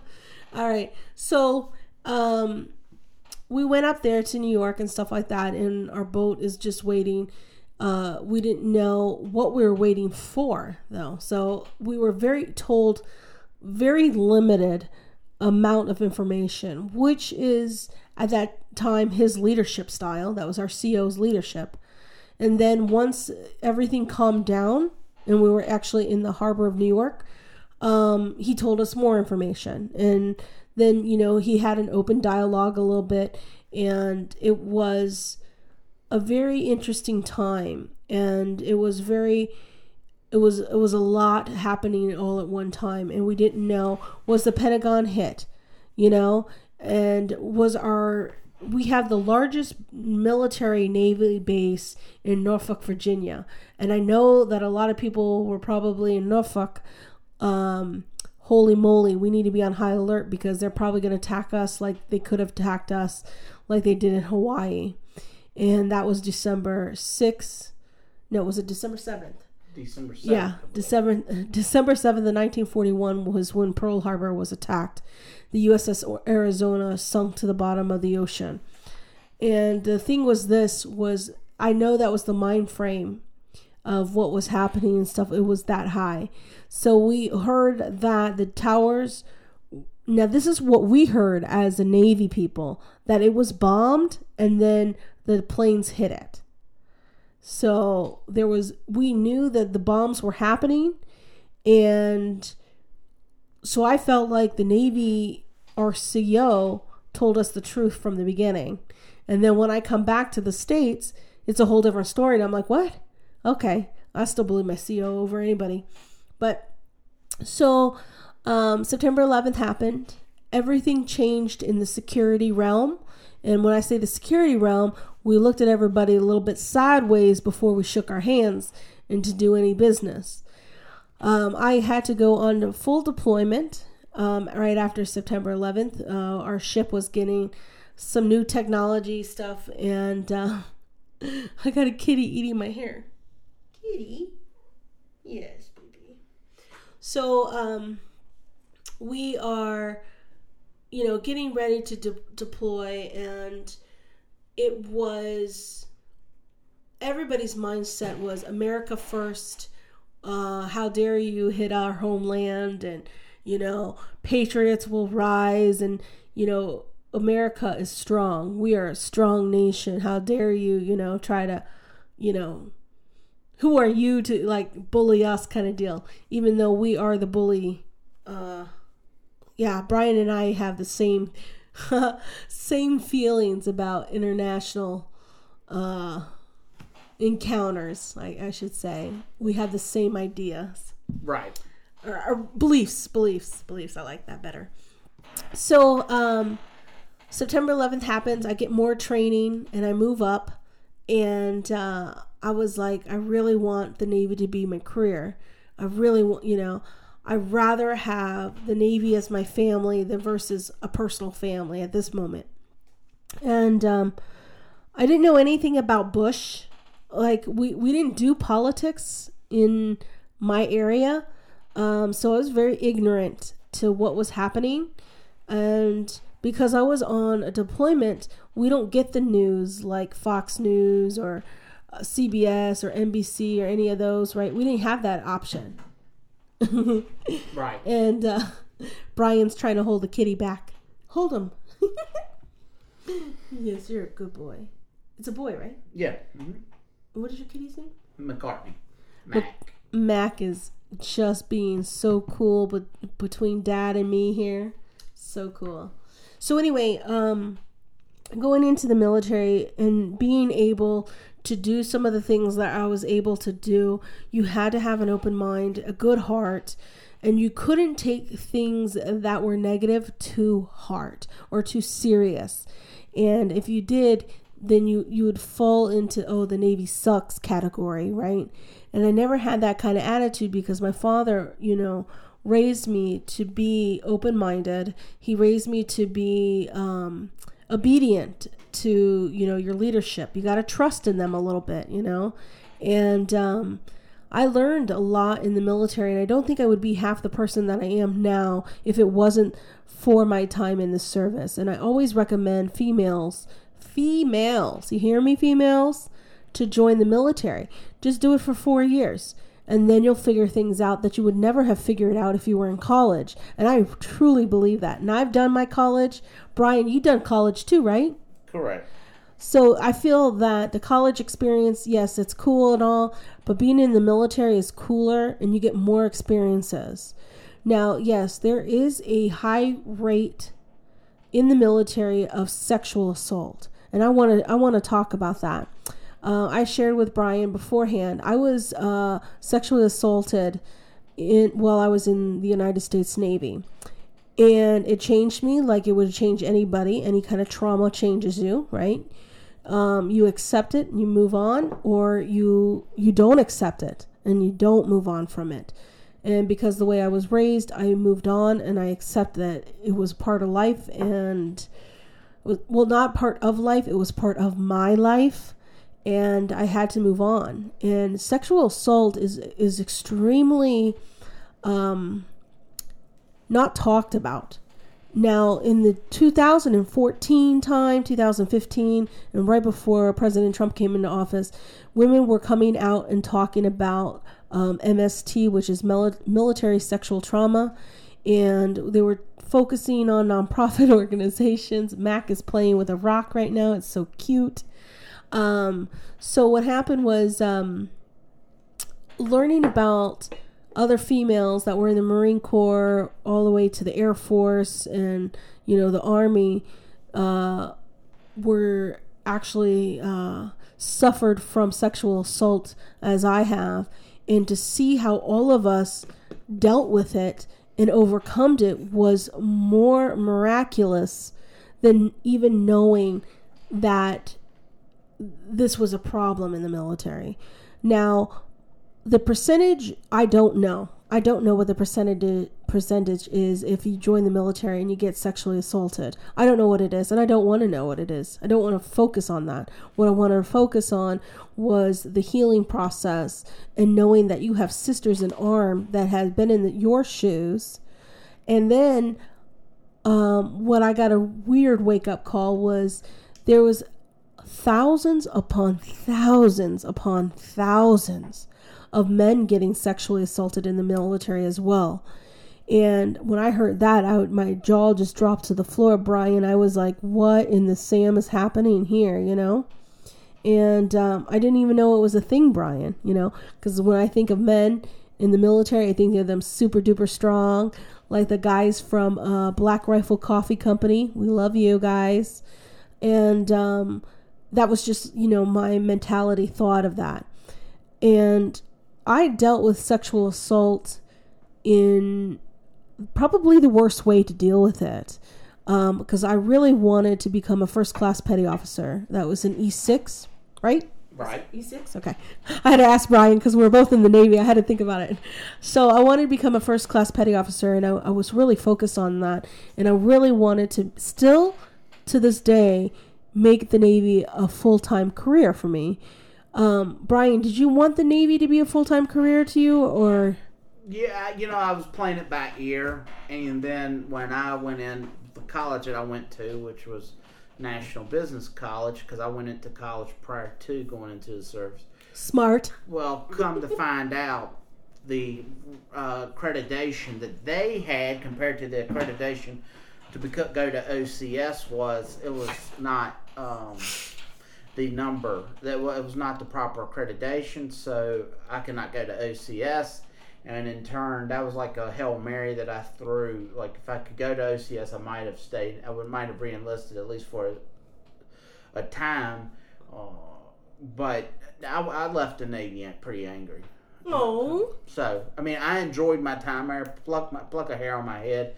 That's how close I was to uh, going to Iraq during when it was hot mm-hmm. in 2004, 2005, and uh, I did not like the leadership that was on uh, shore duty. I did not like the chiefs, the okay. senior chief, the chief. I was not impressed with them.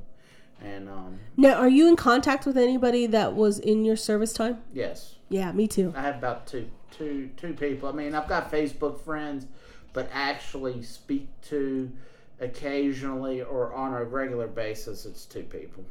That's super cool. I'm a third, but we weren't in at the same time. Well, yeah, we were, but we just never met in the no. Navy. Oh, let me tell you, this is a thing that I get from civilians. Oh, my son was in the Navy. Did you know him? uh, there is literally millions upon millions of sailors in the Navy, as well as every other branch of the service. Right. But I just thought that was funny. I used to get that. Oh my gosh, my daughter is in the Navy. Da da da da. da. So, okay, so I didn't mean to soften the sexual assault. I didn't mean to do that. But I will go back into it just a little bit here. Um, so I dealt with sexual uh, assault differently than I dealt with sexual harassment. Okay, so sexual harassment was, yeah, that that exists. Um, the thing So was, what do you think should you- do you do how how should we do this? I mean, we can pretend that men and women are we put them in. There's there's a role for for females in the military. There's a role obviously for men in the military. Everyone, if they want to go, go serve. Mm-hmm. How do we how do we prevent something such as that? I mean, obviously it's it's it's easier said than done, but it's almost like you know there's going to be urges that a man and a female you know they're out to Yes. sea Yes. or they're away from Or their close quarters. family. yes mm-hmm. or close quarters and what what are some like i think what i'm seeing now with the military it's not being beneficial Okay. to making a strong military i don't know but at the same time it's not like i want to uh, downplay like anyone being harassed. Like we, we and we'll, we'll go into this in, at another time. But like with veteran organizations out here, once you get out, uh, that you can join. You know, there has to be a role, and uh, like they're not. Like when when the time came to change, they're not changing properly. They're making these really rapid changes. It's Yes. not making sense it's not balanced. Yeah. and in turn and you can give your opinion here I don't, I don't know but like when karen Kwiatkowski she ran against bob goodlatte back in 2000 i believe it was a 12 that was the first individual that challenged bob goodlatte as a congressman here in the 6th district of virginia.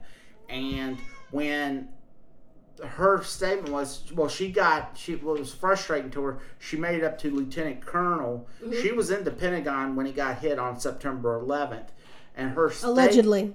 her mm-hmm. right. Well her statement was and i had never heard her say anything different mm-hmm. was i walked over they called down one mc we need everyone to muster and to come to wherever they said to go to.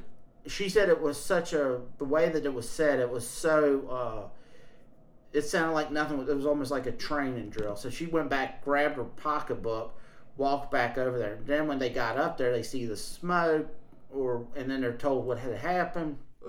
So they had to start mustering to i guess help get people who were injured and bring them over and things to that nature. Mm-hmm. All right.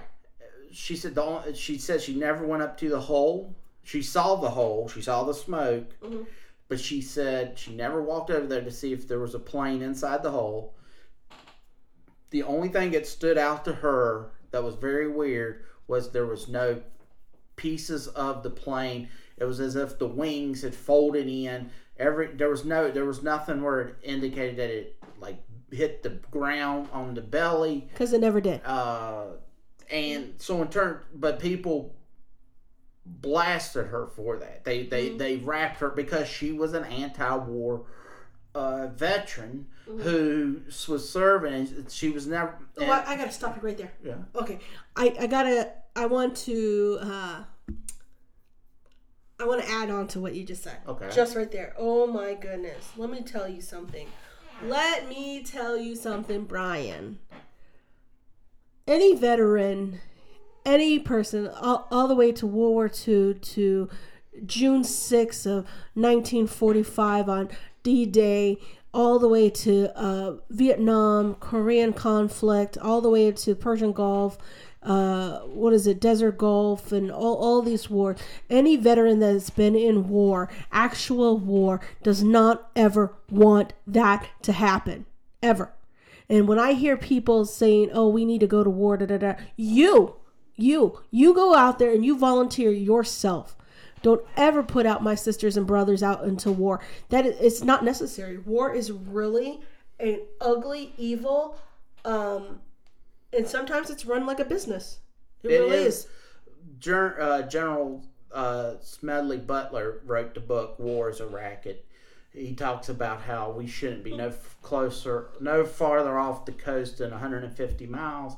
Um, Right. The banks, you know, they fund the war, the build up to the war. They fund the war. They fund the uh, rebuilding after the war. But but be it here or there, the question is, Karen Kwiatkowski got blasted. She mm-hmm. retired. And how do you make bring women in? What would you say bring women into the military? But see, she couldn't advance because she had never been into quote unquote war, like Yeah. maybe boots on the ground, actually, you know, in that foxhole or whatever. Yeah. Should, in your opinion, should fem- should there be a limit to where females go? No.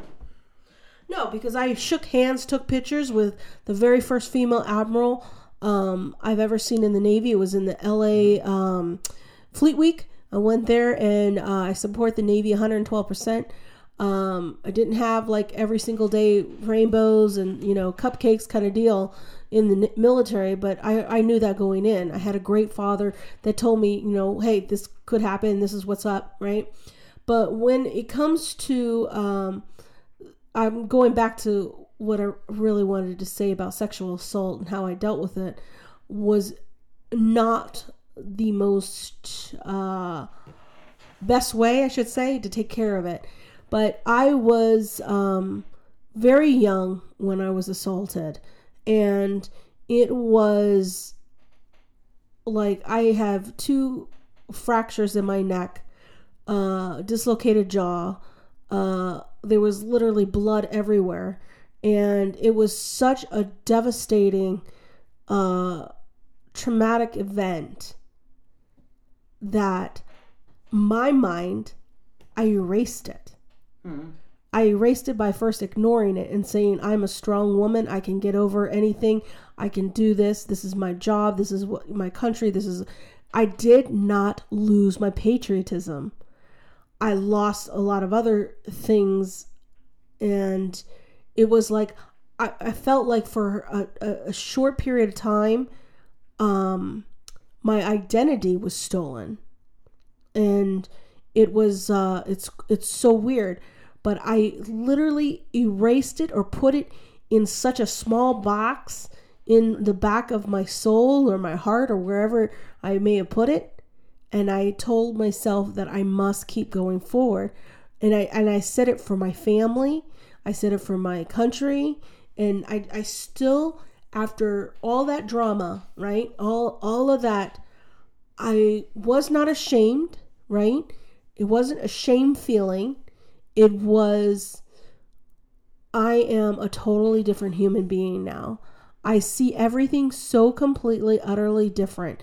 It was like I don't know how Adam and Eve must have felt when they took a bite of that fruit that was off the tree of good and or was it good and evil or knowledge and Mm-hmm. Knowledge. and um and I felt that I was awake. That okay, so not every day has cupcakes in it and you know all this, you know, happiness, right? There are dark days and I dealt with it by not dealing with it. And I slowly progressed into becoming one of those bad negative sailors. And then I had um a Swicegood. He was a I want to say Lieutenant JG or he was a lieutenant. I cannot remember at this point. Pulled me aside and said, "Hey, I know you." And I was like, "I don't know you, sir." You know? And it was the fact that I was sexually assaulted. I no, no longer had that innocence to be kind. Like when I was sexually assaulted, my kindness of who I was was taken as well as whatever the rapist, you know, took. Right. And it was, I had to see when I was in the Middle East and in Greece, I saw two massive tragedies. And I felt those two massive tragedies were far worse than what I experienced. Right. And to this day, I, st- I still think that though. I still think that too. But like you were sharing earlier, right, about um, how sexual harassment should be and stuff like that. And I'll tell you, um, I was about 110 pounds, um, 4'11. I have had uh, long, wavy black hair all the way back to like you know touching my tush area, and I I am not humbled about this at all. I was extremely exotic and beautiful and young, right? And I know I looked beautiful. So sexual harassment started from day one of the Navy, and because I was raised by my father, my grandfather, my uncle, my two cousins that told me about the military prior to going in, I dealt with it by saying it right then and there. Knock it off. That's all I said. I'm not that check. Right? Right. Those were like my two lines for sexual harassment. I'm not the one, right? Mm-hmm. And knock it off. In 90% to 99.9% of the time, that worked. And when it didn't work, that's when I had to tell leadership.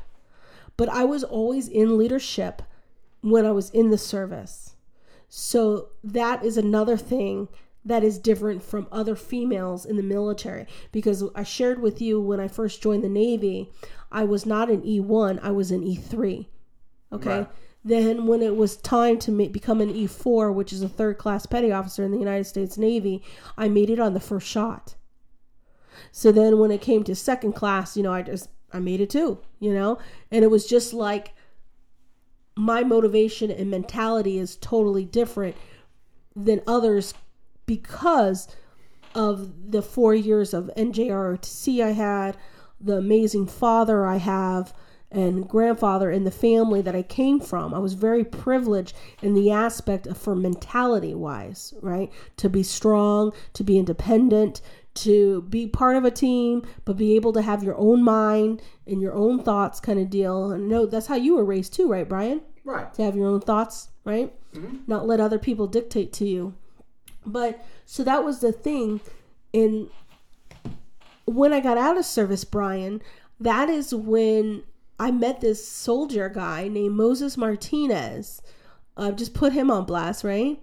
And uh, he just like punched me in the face with his words, right? Um, and I went to a nonprofit organization that is affiliated with the VA. It's called the Vet Center. And when I met my husband, I actually went for counseling. And I think I only needed literally maybe two of the counseling things, but I liked it so much, Brian. I brought my husband into it and then, you know, other vets. And I was like, this is the greatest place ever, right? Right. And it helped me because I denied, because I never went to the Navy and told uh, any of my leadership that I was sexually assaulted, or actually, I can. I'm a big girl. I can say rape. I never went to any of my family members and said I was raped. I never ever said anything about it. Right.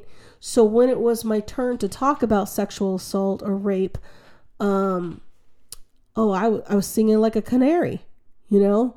And I was like, this is prop probably why I am the way I am. I always have kept moving forward because that's the way I was raised. Now, your father was in the Navy too, right, Brian? yeah. Mhm. And so I know you were gun ho from birth, probably, right? He he rarely talked about his military service. I mean, he talked about it a little bit, but for the most part, uh, he got drafted uh, when he was in getting ready to go into the twelfth grade. He went down there to the recruiting center and said, "Look, can I finish high school first? They said, "Well, well, uh, yeah, you need to finish high school." And uh, he knew since he knew they were going to be sniffing around, he went he went to the actual he went over to the recruiting station and started to pick out which branch he really wanted to go to, and he picked the Navy.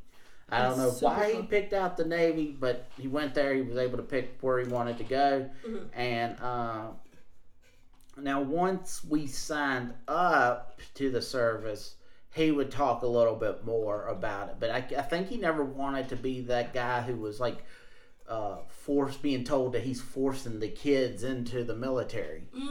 You know, Okay. I think that was one of the reasons. You know, he, he always we we were never taught any like anything bad. Like you know, he never. You weren't glorified either, though. Right. He he kept it almost to himself, And you know, even, but my granddad was the same way. He was in World War II. Mm-hmm. You would have to ask him, like you knew, he would talk about it for a second or two, but for the most part, I don't. It's almost like guys that had went to war seem like to, Yeah, I don't talk about it. you know, they don't weren't in. And I mean, even me. I mean, I didn't even go to war. Yeah, I was in during wartime, but I've never sat around like when they tell people to stand up if you were in the service, if at, at a ball game or something. Mm-hmm. I never sat because I didn't go in there for that. Oh. If I wanted it, I mean, I stand up. I do because that's what how I was raised. my father, look, my sta- father did it. I'll take the ten percent off at Lowe's, but I'm not. I don't need to. You know, think that that. Thank you, Lowe's. That really helps me. Lo- You know, keeping my money. Yeah. You know, I can buy more stuff at Lowe's when I need to repair my house. Uh, having people just pat me on the back, you know. So I think November should be Veterans Month. I really do. Right. I feel that um, all the wars that we've been through, we deserve a month. Yeah, you know. And uh, one thing that I wanted to share was um, So, real, Oh. so all right. So you went to the Veteran Center. You met your husband. Is that Julio? Uh, mhm, Okay. mhm. All right. So now you're so the, you're, you're done. Then you came. That that when that was over in no. Let me tell. No, yes. Let me tell you why I got out of the Navy. All because right. that's a good thing. Okay, so I got accepted into another program in the Navy, right? That females just didn't get accepted to, right? But because I look a certain way, and I tell this story all the time, I thank the Lord above and all the angels that surround all of this world uh, for the way I look. Because my looks got me into places and got me out of trouble, you know. But I'm not saying I look like so beautiful. I looked different, or I look a certain way that I can fit in different cultures. Right. Okay, so I look Hispanic, but I'm not. I look Hawaiian because I am. I look Middle Eastern. I'm not. You know, I have all these looks that I could fit into each culture, right? And I don't know if you remember Carlos Mencia. He said that about the United States. Like in California, he's Mexican. Florida, he's Cuban. You know, you go all these different places, and uh, you go to New York, you're Puerto Rican. You know. Right. Okay. So I have that kind of face that I when I go to certain I, I look Greek. You know, on the island of Crete, I look like them. I think that's probably why I got that uh little family mentorship, Brian, because I do look Greek. You know? Right. I don't speak Greek, but I sure do eat Greek. Oh yeah, give me some olives. So, um I got to a point in the, my Navy career that I was gun ho again after my sexual assault, I didn't care. I wanted to, you know, I still wanted to go forward. I wanted to see where this Navy career would take me, right? And I was like, um, I got accepted to this unit. And I can't really talk about what we did or, you know, all that other good details because that would have been a really juicy co- uh, podcast. Yeah. But um, what I can share with you is that I got in because of my looks. I didn't get in because I was a squared away uh, sailor or that I was, you know, a five star shipmate kind of deal. I just got in because of my looks. And then once I got in, you know, I got two toes in the door. Then I got my whole foot, and then bam, I walked right through. You know, didn't even hesitate or didn't think. I fell in love with a guy named Carlos, and uh, we got married. And I had to make a decision: Do I now, at a later time of my life, like start a family, or do I just do fifteen or ten more years and I can retire out of the Navy? You know Right. and uh, I I I was totally in love with this man, like woo, in love, right? And um, he was like, I really want to start a family because I'm getting older. He was getting older. He was only 26 years old, but anyway, now that I'm old, now I think that's young, right? But anyway, so what happened was uh, I made the decision and I got out of the Navy. I don't regret it, but I do regret it. I know that makes no sense what I just said, right? But uh, six months after getting out of the military, Carlos dies. Dies. Gone. Finito. No more love. No mas. Right? So I was like, holy mackerel. My life is just a pile of interesting moments, right? Right. At this point, I'm trying to keep I'm trying to keep myself together, right? And so this is what happens. You got to find ways to deal with the trauma, right? Well, I told you the sexual assault trauma, I didn't deal with it at all. I just put put it in a little box and put it deep down in my soul and forgot about it, right? And when Carlos passed away, my whole life shattered. I didn't know what was up, what was down, what day of the week it was. I didn't care. So, one of my friends, roommates that I had, um, because I had to move out of, you know, my nice place because I couldn't afford it. And it was Carlos's, it wasn't my place. So, um, I moved into an apartment with a lot of girls. They were all Christians. One was a chef and one was going to be a chef and the other one was a teacher. And um, you know, they're like, "What what can you do?" Da da da. And I was like, "Oh, I don't know what I can do." You know, I don't know. And my door of opportunity to go back into the Navy, it, it felt like it was, uh, what is it, uh, Zulu'd. That's when you lock all the locks, right? Zulu I'm not. or Echo. I never. We never said that. Okay. Yeah, we didn't. So I think the doors were Zulu shut, baby, Zulu shut.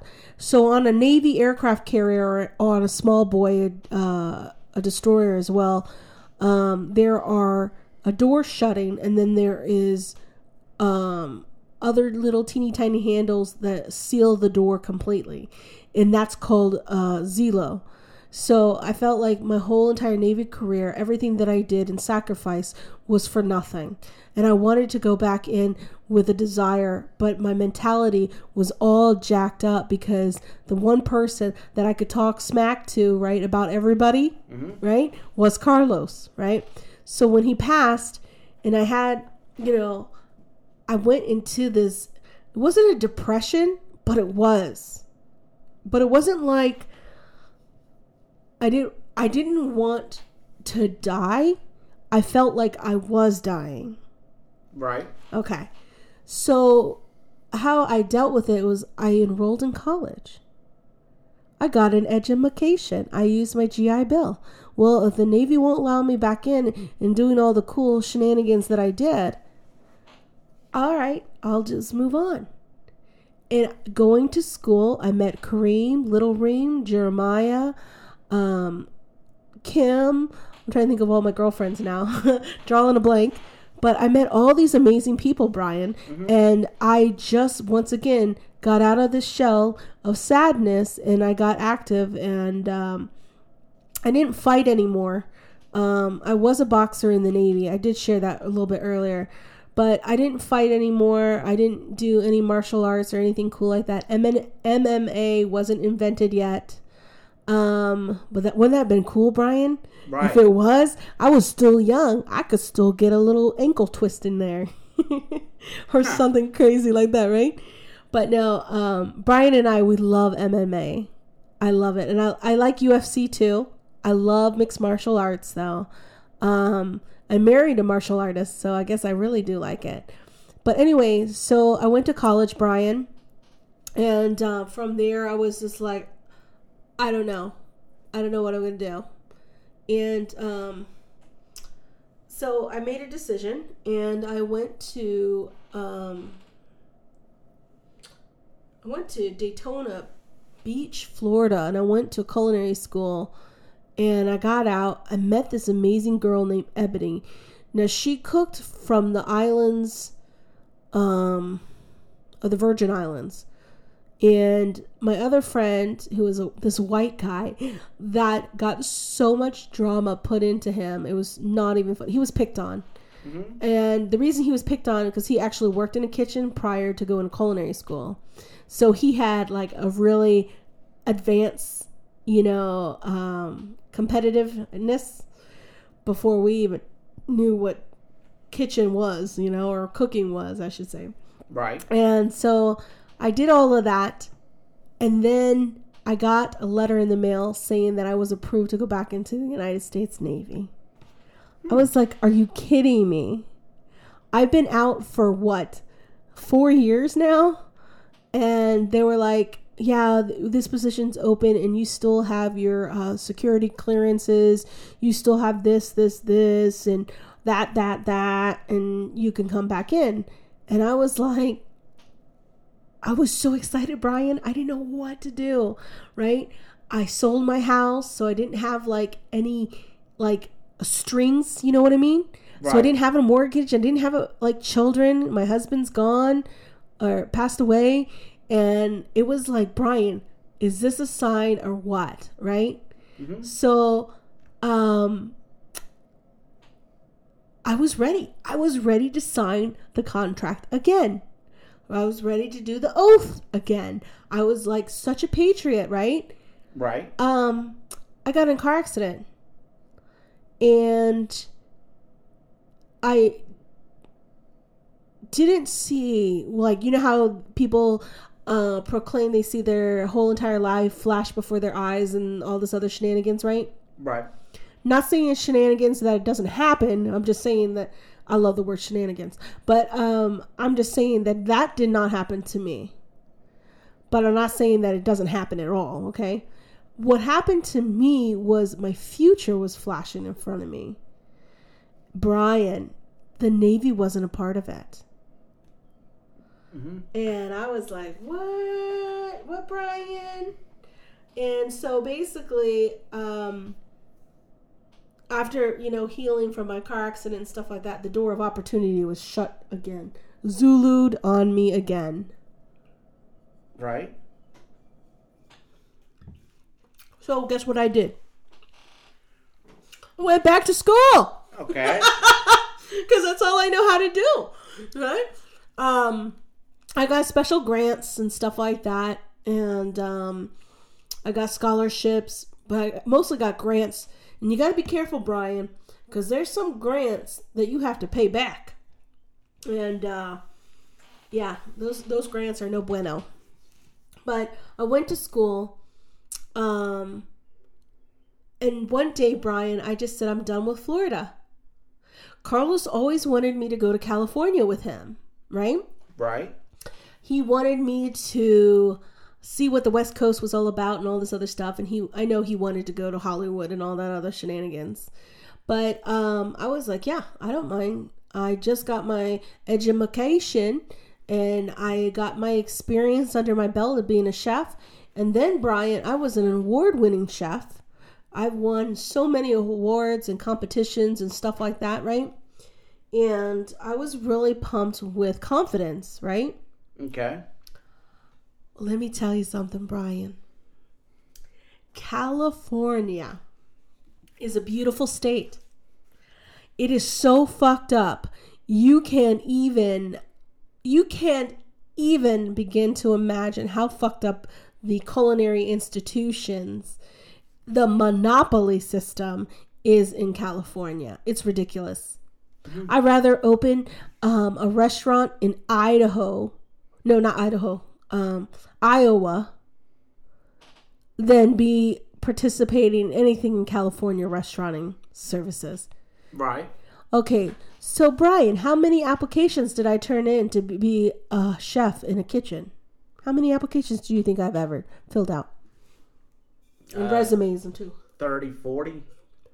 250 some odd um, applications I filled out. Wow. So I have been rejected um about 260 sometimes at least at least right? I got there's a thing in the restaurant business brian that you can actually work right? Okay. um it's like an introduction. You work for one week in a restaurant right? One week is four days or five days you work for free. Okay? So some places do one day some places do four days some places do five days. It depends on if you're working for uh, a famous chef or you're working for a hotel or you're working for a famous restaurant. Right. not a chef but a restaurant name okay? There's a difference. Uh, it's really it's silly, but it's there's a difference. So anyway, um, Brian, I got all excited about the being a chef, and I, I, I just went for it. You know, I just went forward. I'm gonna do this, yada yada. Nobody's gonna stop me, and I've been stopped. I felt like I was pushed down the stairs, Brian. I felt like somebody shoved me in the closet, Brian. I felt somebody just pour water and try to put some electricity on me, you know, kind of deal. Waterboard me, try, you know, I, all these negative things, right? Right. And I still kept trying because that's my military side, you know, uh, just keep going forward, right? Or like, what was that? Um, Dory from Finding Nemo, keep on swimming. Uh huh. That's how, that's how I felt. Keep on swimming. And one day I was in my chef outfit, my jacket and my pants and my shoes, and I had my knives on my side. And I saw this beautiful woman. Oh my gosh, Brian, she was so beautiful. And I think the sun was hitting her too to make her like angelically beautiful as well. Right. And I was telling her my story, and I was like, I just want a chance in a kitchen. What does a girl got to do, you know? And uh, she's like, Yeah, this is a man's world. And I was like, Yeah, yeah, I kind of know how that feels. I was in the United States Navy for a million years. So yeah, I kind of, I get that. It's a man's world. She was like, What? And I was like, Oh, yeah, I was in the Navy. And we started chit chatting. She's like, I, I will hire you to work in my kitchen. I said, Shut up. And she's like, Yes, I will. I was like, Are you serious right now? And she's like, Yes. I started screaming. She's like, You know why I'm going to give you a chance? Because nobody gave me a chance. Nobody gave, uh, and the chef's name was Chef Michelle. And I tell you, I would do anything and everything to help that girl, right? Are you still in contact with her? No, not like I once was, no. Right. So I got a job, Brian, working at okay, because the restaurant closed, and I could not get into the restaurant business at all. I couldn't. I just could not do it. So what I did was start my own business, Right. and I was cooking for other veterans because vets take care of vets. I don't care what anybody says. Vets will always help out another vet. That's just something in our code. And I feel like Brian, you are a prime example of that. You know, Tracy, he's also a Navy vet. I'm putting out Tracy's business now. But, you know, you're there for him and he's there for you and then vice versa and I'm in the mix somehow too, Right, yeah. you know? And it's just like I feel that that's what what vets we just do that. We just do that. And it hurts me to see vets that are homeless holding up the signs. I don't know how you feel about that, but that gets to my heartstrings. Well, you know, when it comes to the homeless situation, you got to figure out the mental illnesses. uh, Who's mental ill? Who's just lazy? You've got to. There's a whole bunch of different. You know, because there's some folks that just want to be homeless. I that know, don't right? wanna, that don't want any responsibility. I get it, but I need so. I, but it's on turn. Well, they can be homeless if that's what they want. But what I need to do is find the guy that who who something happened to him, Mhm. and you need a and if all he needs is a little help up, and he's gonna be fine. Where then there's some people who are mentally ill who needs medication. They would be fine. They might they just need medication for constant. You know, so that's that's. I mean, I hate all homeless. Let's be honest. I mean, Yeah. there's n- I can't go uh, any more sympathetic toward towards the uh, the vet as I am to another guy. I mean, I wish honestly Oh, I ha- we're- I have it. where I have my issues Yeah. is the guy who went to Afghanistan or Iraq or, or, or the female and they had some traumatic issue from either being in war and like the one guy that I saw, you know, you would have never even figured he was in the military or had any, you know, he looks fine, but when you talk to him, he was you could t- he had severe PTSD. Then there was the female who was uh, standing just gate guard, or she was standing guard at one of the buildings, and a mortar came over the wall and um, of the camp over in Iraq. You know, and it just she lived, from my understanding. But as the one guy told me who was there, he said um, she she'll never have kids. I mean, it, you know, so in turn, she's got that, and here she is, some teenager, you know, Mhm. and, and in the end of the day, here's war. It's governments, it's the leaders who don't get into it. Nancy fucking Pelosi. It drives me up the wall. I, whenever I hear people say I support the troops, but then you're sending them into harm's way, it's the same way as when I hear people say I support police officers and you send them into harm's way. no, you defund them. That's what you do, You right? know, uh, well, yeah, that that's a bad thing. But once again, that that's how you know. I, I just want to see. You know, my, my I, I hate just the the, the the stuff. You know, but Yeah. But yeah, I just want to close out and say thank you so much, Brian, for letting me tell my stories. You know what? I didn't know it was going to be so long, Right? and it was great. I'm, I'm glad you did. And what I'm going to have to do is have you come back so we can talk about females in the military, Yes. not just. I mean, you have a story, Yes. and every but everyone has their own. I have a story, you know. Uh, but what we got to do is we got to start looking at different things, such as, like I said, you know, veteran organizations. Uh, you know, if Vet Center. Yeah. it, we need to start looking at these organizations. The thing is, the military is changing, Yes. and in turn, as Steve told me at the Legion that one day, he told me he goes, the model of the American Legion needs to be changed.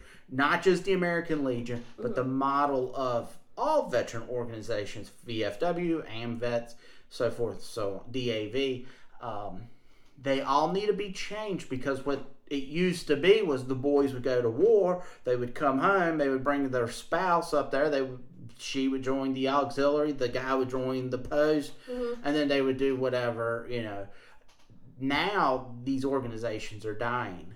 Yes. You know, and what you and what, what's happening is is instead of trying to change it, you need you you need all same way with the military. If um, because of our conflicts in like Africa and things of that nature, as you were talking about the way you looked, got you different jobs. Because of like Africa, we the Navy still don't have a community of a whole bunch of black guys running around. Nope. It's a lot of white guys. And this and instead of disparaging, you don't want to disparage the white guys, but you don't want you, you need to bring in some people because look, if I show up in the Congo, if you show up in the Congo, we're going to look a lot different. You, you know, we're going to stand out like a sore thumb. So we need to have someone who looks like the Congo. Well, I guess I guess the people from Congo is an example. But uh, yes, please. I'm glad you were able to come on here. And uh, We boy, do, we so do, Brian, big, have man. a we do have a mixture of military, but I understand what you're saying What- too. Yeah. But like on the aircraft carrier which I was stationed on, as well as a small boy, um, there was always a mixture of uh, different cultures and stuff like that. But I got that on the boat too. Okay. And that's the one thing that I loved about the military. but I don't know Ah. too many people that want to be on a sub though. I, I met so many people from from Puerto Rico, Mm-hmm. from you know different races and religions, and then when you come out civilian world, I don't feel like it's the same. I mean, you don't No. run into the same thing, but we get into that on a different time. And uh, but no, thank you for coming on. You're welcome. And uh, so uh, that's it.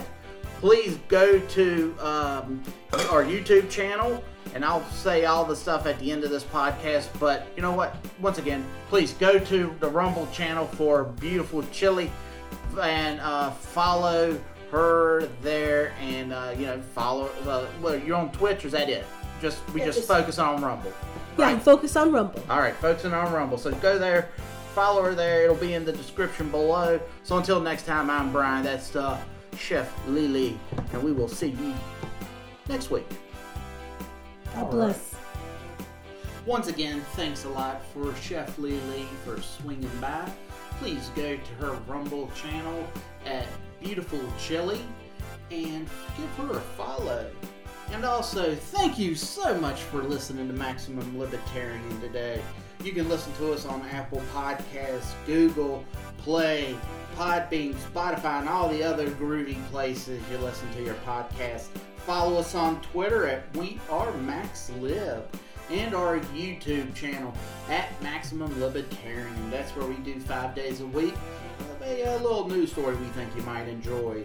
And remember, kids, get active, join your local affiliates, spread the word, and until next time, don't live free, don't be free, stay free.